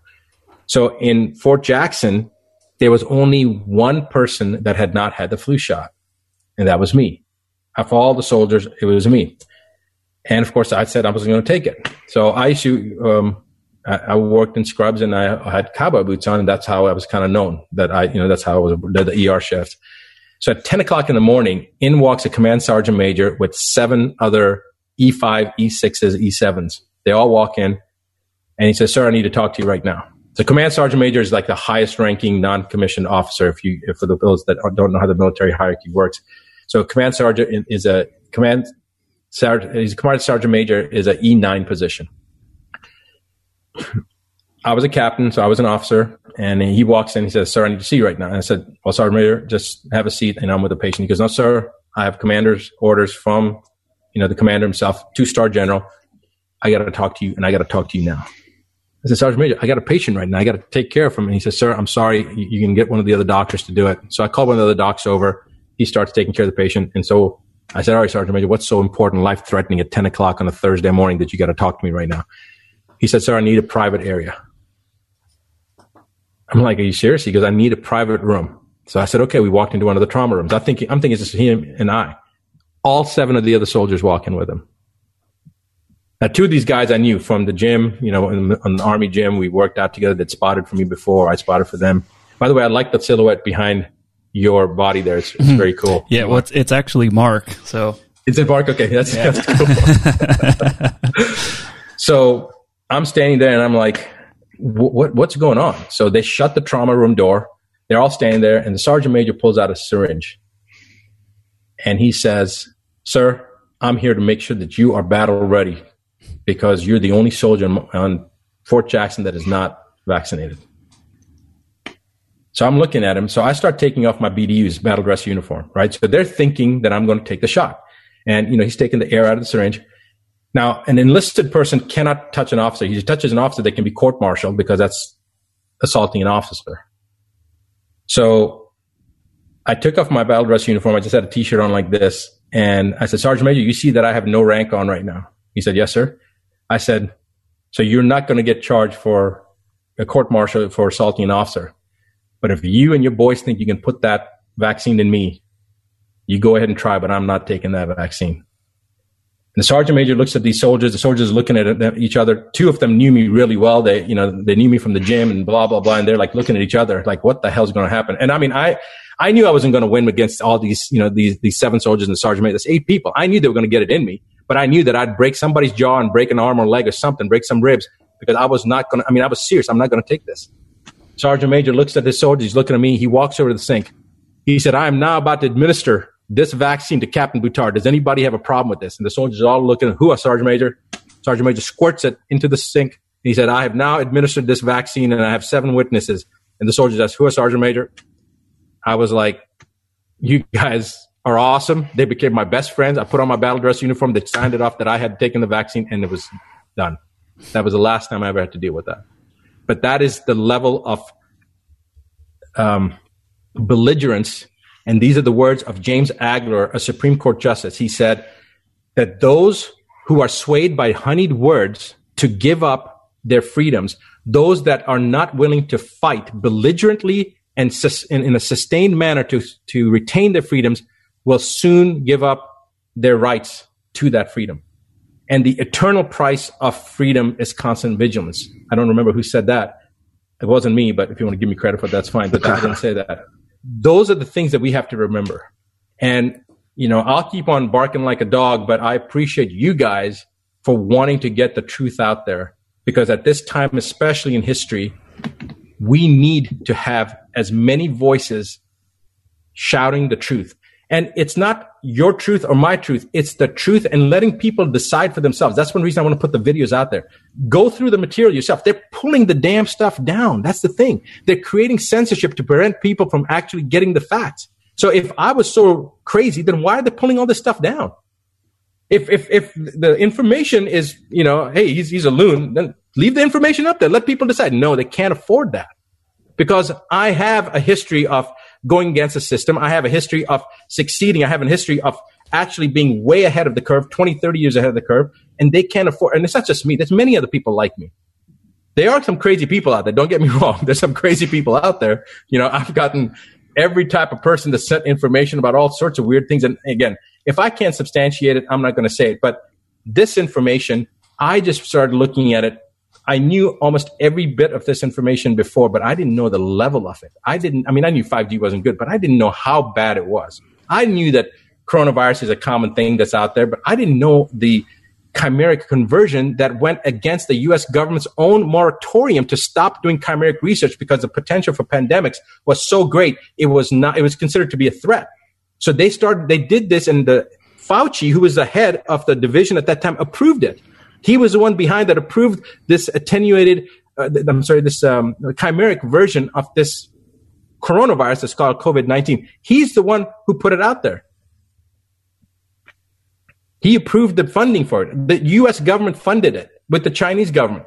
The doctor in Wuhan that put the last study out t- talking about the bats, they knew that it came from bats, but it, it poorly, at first it couldn't transmit bat, from bats to human. And then when they did transfer it into human cultures, it grew very poorly. So they had to change it so that it would grow very rapidly in humans. It didn't just jump from bats. And I just saw something this morning that said now they're saying uh, even being even being close to a person or speaking is going to make it transmit. That is such ludicrous BS. Ebola and tuberculosis, and there's one other pathogen. They're the only three things that are airborne. Nothing else is airborne. Mm. It's just misinformation and part misinformation, and then they're censoring everything out, just blocking it and saying, nope, there's no other information. This is it. If you're not willing to take what we're feeding you, then you're a conspiracy theorist. You're, you know, you're just, and if we can't establish you as being a conspiracy theorist and you're actually making sense and you actually have data and, and research and proof with videos and, and studies, hmm, well, then we'll just shut you down. We'll just shut down so you can't communicate. So I appreciate you guys yeah, thank tolerating you. Thank you my so outbursts because this is therapy for me to get it off my chest because I'm pissed. I'm pissed that this is happening against my friends, my family, my patients, and, and my kids and, and, and the future generations. I'm fighting um, for every one of us. And I hope that everyone that's listening understands that and you take the time, follow that link, askdrbuttar.com forward, forward slash Mark Bell, and then watch the videos and come to your own conclusion. And if you think that I'm wrong, fine. That's great. If you want to take the vaccine, go take it but it's not meant for that. It's meant for those people that want the truth. There's an old saying for those who understand, no explanation is necessary. For those who don't understand, no explanation is possible. Well, I'm saying that this is a time of confusion, so I'm giving you all the data and let you come up with your own decision. It's that simple. Thank you so much for your time, Doctor. We really appreciate it. Uh, where can people find you on social media to follow some of your other stuff? Uh, well, YouTube is still there. You, they can go to youtube.com forward slash Dr. Buttar, and we have a lot of videos there, but most of them are not controversial. They're just about, you know, people, health things that people can do for themselves. Uh, I'm a big, big believer in prevention. My book that came out in 2010 became an international bestseller called The Nine Steps to Keep the Doctor Away. And uh, the third step in there is exercise, and that's one thing that you know I've written prescriptions, actual prescriptions for people to exercise because they think, well, why do you keep on preaching that, man? It's not like you make any more money from it, so why don't you just get off that? So I started. If somebody says that to me, I write a prescription, and I won't let them get any treatment. They can't even. I won't see them, and we charge them. We actually charge them. I've done this twice now. They were charged fifty dollars for that prescription to exercise, and the the third time this guy came in, he goes, okay, I get it, I get it, I understand the importance of it. And I was like, no, you don't understand the importance. He goes, no, I get it now. I did it. And I said, well, you said if that's the incentive you needed, that I'm going to make $50 from you to write a prescription, then fine. But, you know, then he finally got the point because I mean, it's, it's a, it's the freest form of medicine. Yeah. I mean, truly, if you exercise, you're going to prevent yourself from having all these problems. I have so many people that talk about, you know, joint pains, not, not in my practice, but people tell me about joint pains. And I remember when I was about 18, I saw this guy. He was like 85 years old and he was working out. And I was like, man, I hope I, I, I do what you're doing. And he's like, you don't understand. If I don't work out, I get joint stiffness and I'm like everybody else that's, you know, got arthritis. He goes, but when I'm working out, it has no problem. I have no problem. Mm. I had surgery on my knees. I used to hate running. Five years ago, I competed at the world championships in, in martial arts with my son.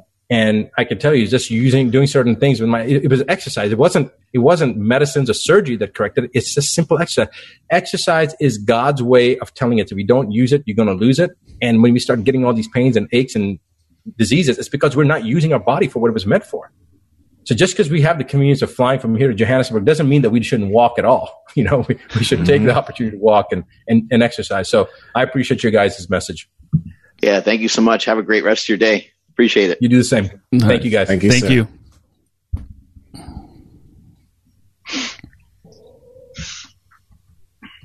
You start playing the piano again over here. Oh, sorry. Oh. I was trying cut, to he cut, well, cut him out. My, you censored him. I did on accident. Yeah, my mouse, my mouse died, so I had to use the uh, the old trackpad. Hmm. And there's so much uh, more I wanted to like to understand because like I, I I understood kind of some some of the stuff he was saying about vaccines. I mean, it, I understood it, but I was curious about it. Like, for example, the flu vaccine for kids, right? Like, you know, I'm I would want to give my kid a flu vaccine because you know that that's just I don't know. It's it's it's a lot to take in. And if you watch his videos, a lot of this stuff was kind of.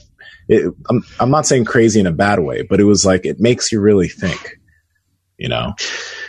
Yeah, I think um, you know the the vaccine thing is is definitely it's it's controversial as it is. You know, without mm. without him saying anything about it, it's controversial um, I know a lot of people, uh, Dave Tate included, who we interviewed. Remember, if you remember correctly, when he talked about his son being autistic, he felt that he felt it was largely due to vaccinations and stuff like that. But there's a lot of people who are kind of unsure, and um, I would just say, you know, forget about you know whether you think 5G is dangerous or whatever.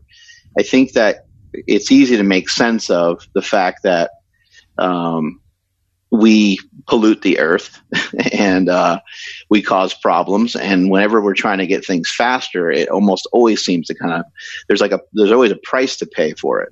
You know, um, a lot of the luxuries that we have, um, you know, flight, driving, um, things that utilize gasoline and petroleum. Um, it seems obvious that they are uh, they have some they have some drawbacks to them and I think that if we're just to think about, you know, your um, all the different stuff that we have in our house, the different chemicals that are used to, uh, you know, paint the house, the different chemicals that we have, the microwave, the plastics. We've had people on the show talk about plastics before.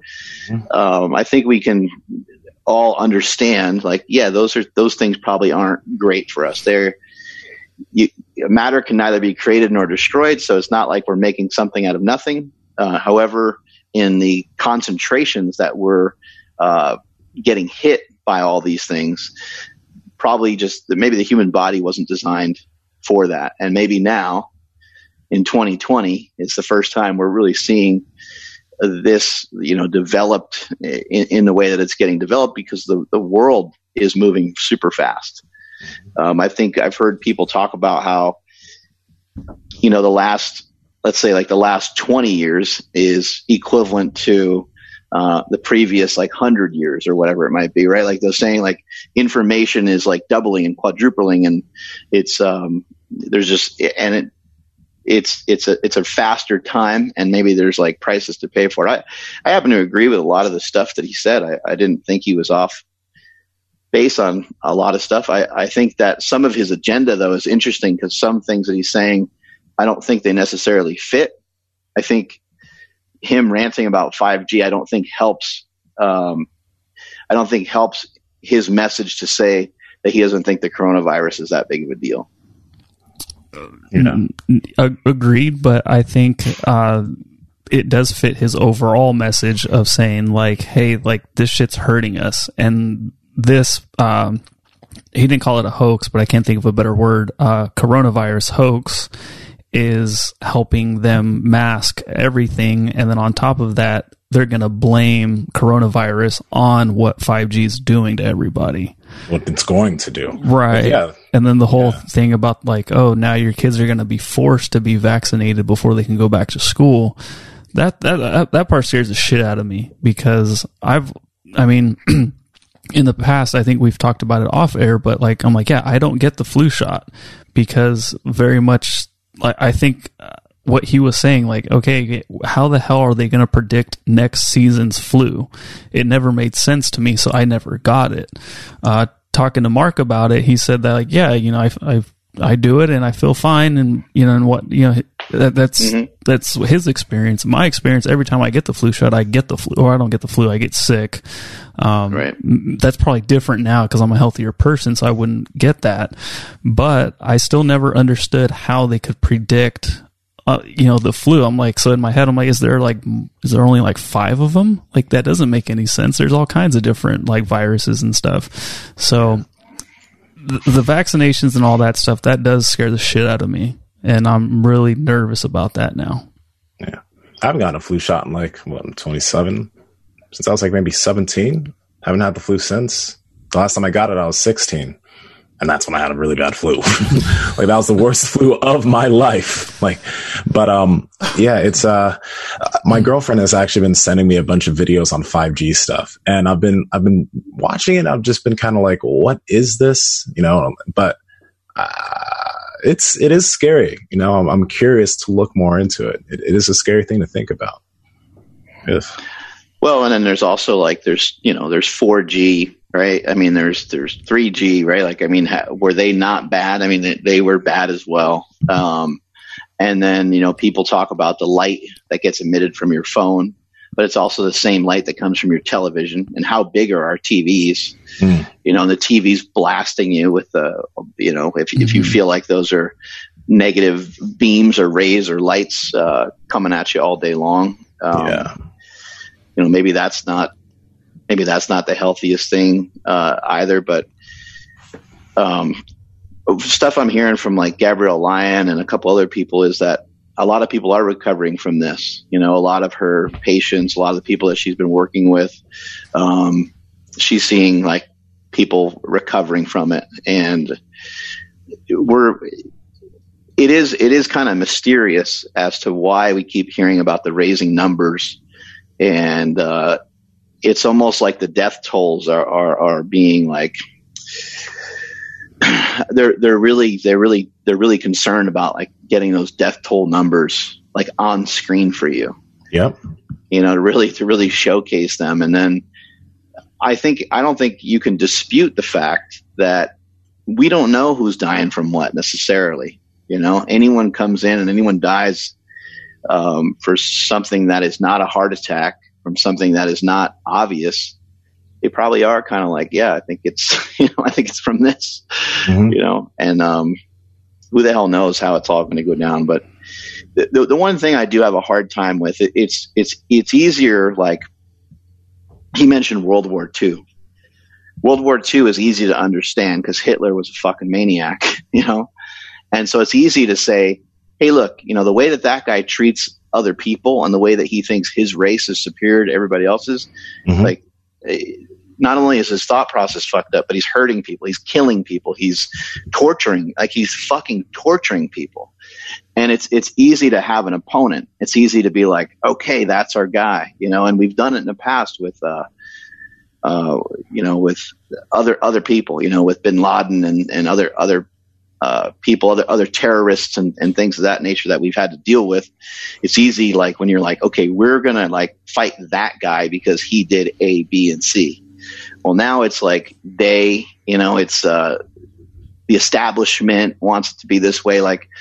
And then if it's the world, if it's something that's happening for the world, who has like decided this? Who is this person? Like his uh is like Bill Gates, Donald Trump, and uh, the um, you know emperors of the world and other leaders of the world. Are, are they all like hanging out together, being like, hey, you know, like on this date we're going to do this, and this is going to be really cool because we're going to make more money or something like what would be the the reason? And then even if it was if anything was sort of for some sort of like I, I mean i know that's a ridiculous proposition but i'm just trying to figure out like what why why anyone would think that anyone would want this to be this way. I know some people are saying hey they're trying to like impede on your freedom because they want to know people want to be able to track like where you go and what you do and all that. But like, who who is they and why would they care about whether I go to fucking Whole Foods or not? you know what I mean? I, yeah. And I don't even care if somebody has my information because I don't know what they would do with it. Yeah, I, I, I wanted to ask him like, you know, okay, so then what is the driving factor behind all this? Because you know he brought up Bill Gates. I don't think he needs to make any more money. Um, that's just saying like let's pretend that Bill Gates is behind some of this. Um, I can't imagine he wants to control the population. Um, I don't see what the purpose of someone his age, uh, you know, I just, I just can't imagine anybody, period. So I, I don't understand I, it makes sense to me because yeah, when you look at this virus, who is it killing? Uh, it's killing people that are out of shape and really old and have underlying health issues. So, like I had said in the previous podcast, like maybe it's just speeding up that process. So it, it's it's fucked up to think of it that way, but it that's what it's doing. However, why is it so important for somebody to be like, hmm, I want to create a virus that is going to speed up the uh, lifespan of unhealthy people? I don't know what the benefit is for that other than to just be a, a bad person. Like I, I right. it's just, and, and then whoever that is, like who, like why, like what are they? Why are they? Like I, it just you know like it, it, just it leaves a lot of questions still unanswered. And it just but i think what he he achieved his goal which is is making all of us think. I mean look at us right now. Like we're still going because we're still like what the hell was that all about you know? So i, I think that the the main objective was accomplished my mom was joking the other day. She was uh, saying, you know, this whole coronavirus thing, it was made so they could take out us people that are retired and getting checks. and I was just like, haha, oh, wait. like, yo, that's, that's, that's, that's, that's not good. But, um, yeah, it, it's wild.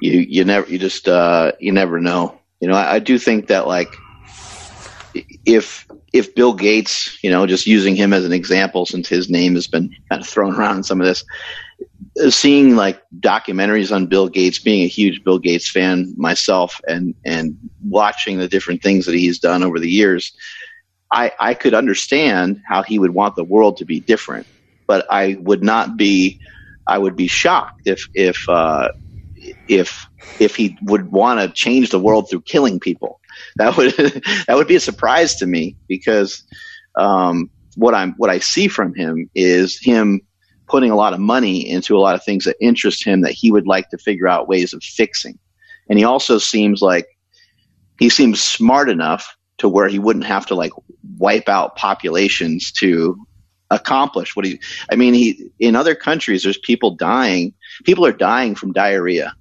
I mean millions of people die from i forget what the stats are but it's some absurd amount. People die from just these illnesses that have to do with their. Um, they just have uh, poor plumbing systems. Mm-hmm. Let's just say, right? They just have poor sewage, right?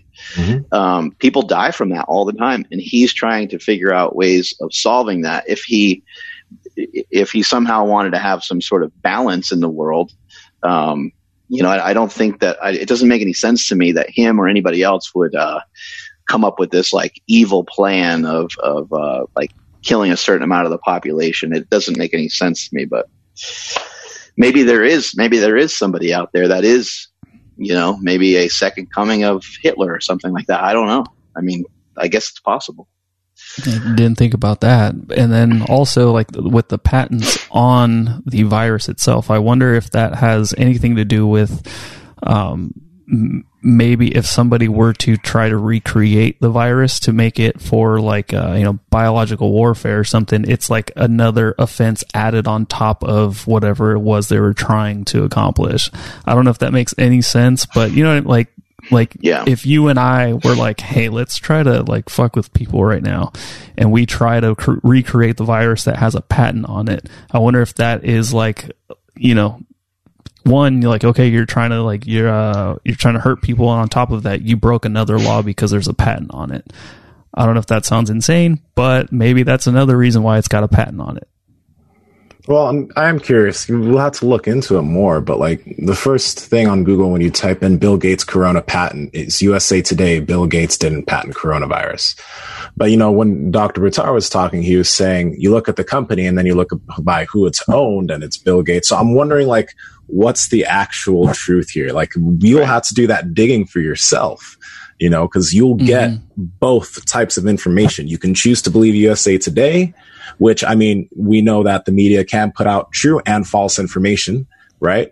Or you can choose to believe this individual. But like he said, he puts out the information and you need to take from it what you want. And that's why I'm really, really happy we had him on because there's going to be a lot of people that are going to comment, Oh, you guys are crazy, blah, blah, blah. Well, the information's there. Believe it or choose not to believe it, but you actually need to just look into it, which I'm going to do when I get off this podcast. Yeah, we're gonna have um, we're gonna have Daniel Orego on, and this is kind of the first of uh, a bunch of podcasts. Like, um, I myself have been guilty of this in the past, saying like, "Hey, I'm not a political person," or, but I, I just think that I just think because of the freedoms that we have, you are allowed to choose whatever you want. You know, you are allowed to not be a political person if you don't want to be. But after thinking about it and after, you know, just getting older and being more mature, I thought, what a dumb statement, like by me. Like that's that's kind of foolish. Like you should know a little bit more about politics. Like you should educate yourself a little bit more. You should be more compassionate and and understand the different sides. You know, you should you should understand uh, the information coming from Republicans and Democrats. And I barely even know the difference between any of that because I don't even I'm not even necessarily a fan of the political party system. Like I think the whole system is is uh, odd. You know, let's just say that. Um, but I've also been like, well, how naive to just like to just throw that statement out there and say, I don't, you know, because you see that all the time from people. They're like, I'm not normally politically charged, but then they post something that's politically charged. And how many times you've you seen people do that all the time, right? And it's like, Mhm.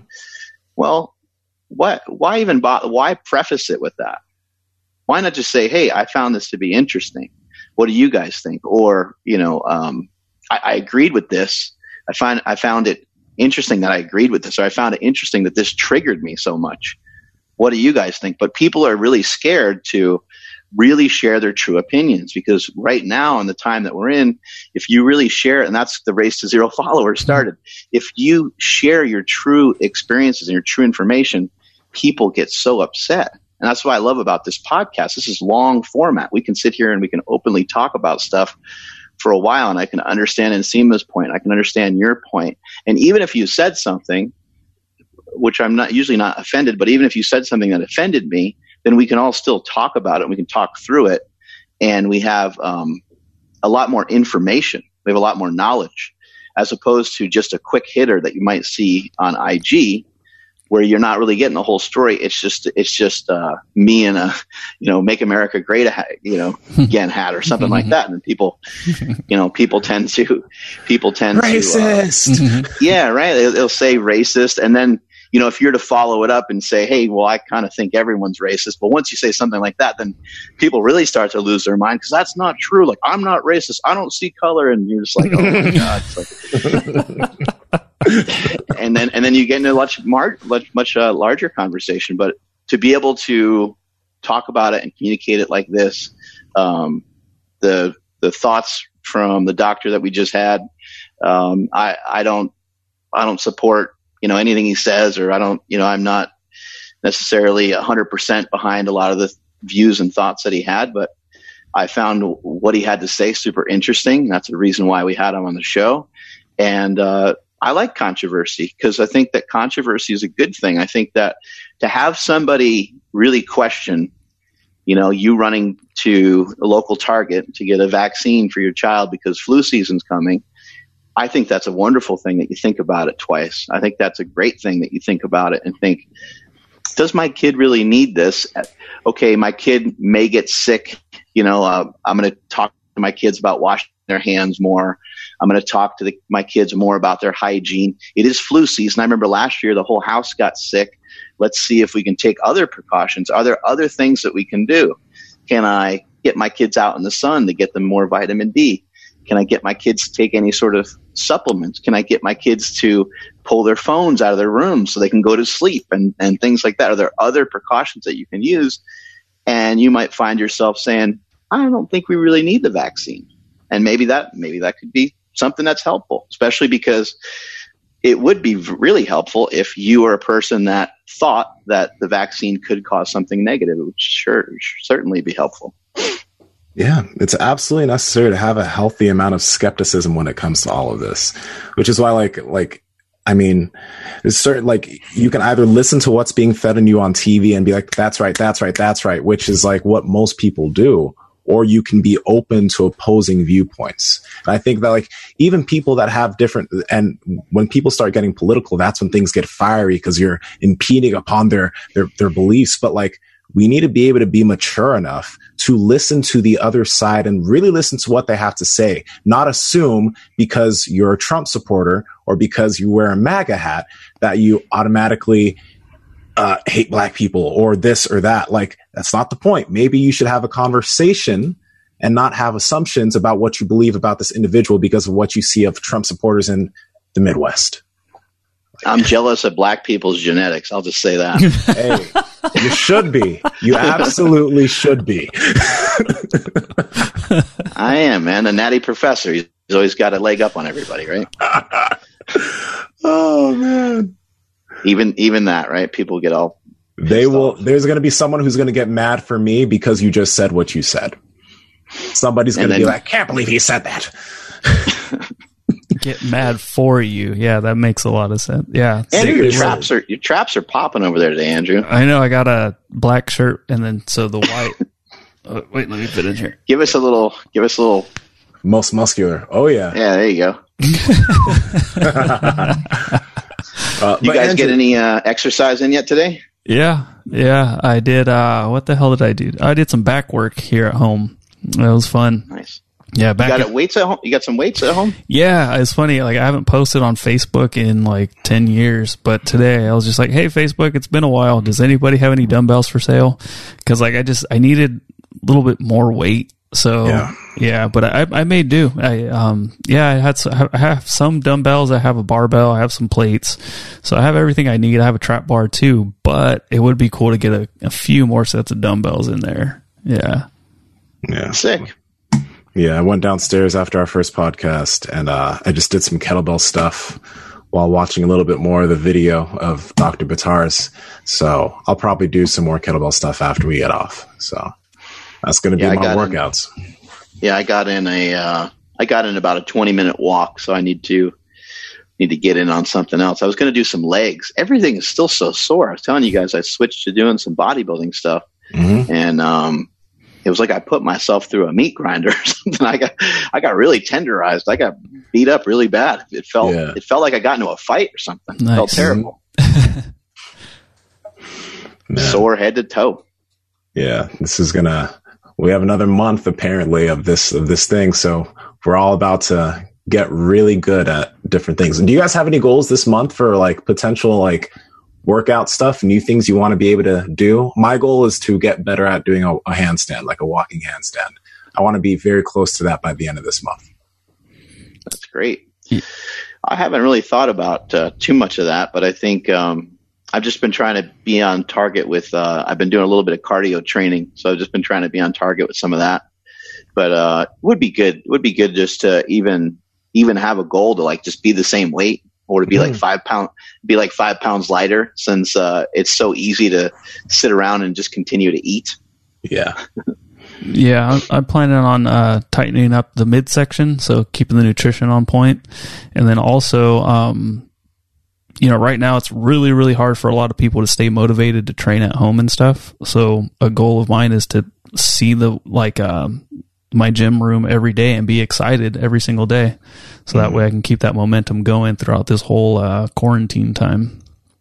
You, uh, play some music in there. You have, um, a boom box? Uh, I do have one, but since I train in the morning when everyone's asleep still, uh, it's been quiet. So that's like, I mean, I'm really leaning into the, uh, the the difficulty, right? Like I'm even just like warming up with a hip circle, like I'm tapping down the hallway, and then uh, Stephanie woke up. She's like, "I thought you were trying to sneak up on me or something." I was like, "No, I'm just moving around with the hip circle, getting my back ready to go."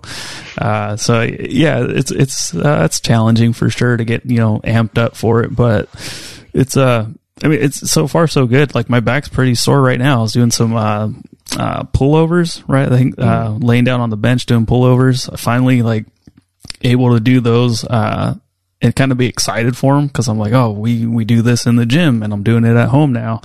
And then yeah, I lit my lats on fire, so that was freaking great. Sweet. Yeah. oh boy. All right, man. Well, I think that was a good podcast, and um, we will, uh, like I said, we'll we'll get in contact with some other people. Um, hopefully, um, when when do you think this podcast will go out? This one won't go out till man, maybe mid to late next week. I can mm, try okay. to I can try to fast expedite it. I just don't want to put it in front of any of our other conversations where we I mean, news travels so fast, so we mm-hmm. might have said something totally different than what we're saying right now. And then, you know, I don't want to put this one out and then the very next one be like, wait, you just said the opposite. Like, like ah, people, it's, it's tough, you know? So we'll see. Maybe I'll put some out on the weekend so that way I can fast forward this one to uh, mid next week. Yeah, it might be, yeah, it might be good to try to get this one out. Yeah. Just as soon as possible. And that way we can have, uh, or maybe we can even, um, share a small amount of it small amount of it with Daniel Orrego so we can get some clarification of uh, what was said to make sure like that you know he feels I, I, know he already feels that his data is really really good. He already feels that you know we have another friend that, that i've been communicating with just to kind of make sure that the guy that we just talked to is not full of shit. And i also uh, verified him with a few other people and they said yeah look his data is really good. Um, they just you know like like we said you know we're not going to agree with everything he says. I don't expect anyone to agree with everything i ever say. Um, i think that's just it's too much to ask but he does have he does present good information. Mm-hmm. yeah, yeah, so what i'll do is i'll i'll just share it with uh, daniel oregano and so that way he can be great. Yeah so it'll be he'll be up to speed. What if like oh i'll talk to you guys after. Yeah. Where can people find it andrew uh, you guys can hit me up on Instagram at I am Andrew Z. And if you guys want to hit us up for the uh, podcast or anything, make sure you're following us at Mark Bell's Power Project, uh, at MB Power Project on TikTok and Twitter. Uh, we're on LinkedIn, Facebook, YouTube, all over the damn place. Thank you everybody that's been rating and reviewing the podcast on iTunes. That helps us out a ton. Uh, and Sima, where are you at? At Nsima Inyang on Instagram and YouTube. At Nsima Inyang on TikTok and Twitter. Mark. I have a question for you guys. I've been thinking about because we had that podcast that we did a while back where we were talking about like, you know, what side do you sleep on? Do you sleep on your back? Do you sleep on your, you know, this way and that way? And um, I was thinking about it the other day, and I was like, I think I don't think many people do this, but I dry myself off after I take a shower in the shower. Do you dry yourself off in the shower, or do you dry yourself off outside the shower? In the shower. Why would you do that outside and get the floor all wet? It makes no sense. Combination I know, of I think, both. Yeah, I think most of my family they like they like walk out and then they talk about how cold it is. And I'm like, well, if you stay in the shower and dry yourself off, then wrap the towel around you. Yes. You're not cold. You're good to go. And they're like, oh, I, but that's weird. And. I was like, they're like, well, the towel will get wet. And I'm like, yeah, it can get if you drop it on the floor, it'll get wet. so I don't know. It's a weird, it's a weird thing I was thinking about the other day while I was naked. I was thinking of you guys. Sick. Oh, thank you. That, that's mm-hmm. that's good. I appreciate that. I'm at Mark Smelly Bell. Strength is never weakness. Weakness never strength. Catch y'all later. Project Army. Uh, like I said, man, some really crazy stuff. I mean, it's straight mind boggling. Uh, what's also mind boggling is uh, everyone that's been rating and reviewing the podcast on iTunes. It helps us out a ton. So right now we want to give a huge shout out to Pincushion 619. 619, I believe that's San Diego. Uh, hopefully I didn't mess that up, but yeah, I got family down in Hamul, so I, am pretty sure that's, anyways, uh, Pincushion619 says, absolutely my favorite podcast. Quote, I love how this podcast often is just a great conversation, less like a show and more like a bunch of friends talking. I learn a lot from these guys and I learn not to take things seriously. Thanks to Mark and the team for keeping it so interesting, having great guests, some of which I would have never had an interest in hearing. Uh, these have become some of my favorite episodes. Keep up the great work. Uh, thank you so much, Pincushion. I, I, I, hope I'm accurate about the area code. I am not even going to look it up. Uh, so hopefully I didn't just alienate a bunch of people. But anyways, yeah, man, thank you so much for that review. Uh, you just hooked us up with a huge thank you. So, man, we sincerely appreciate it. If you listening right now, if you would like to hear your name read on air, please head over to iTunes right now, drop us a rating and a review, and you could hear your name on air just like our homie Pincushion619. We'll catch you guys on the next one. Peace.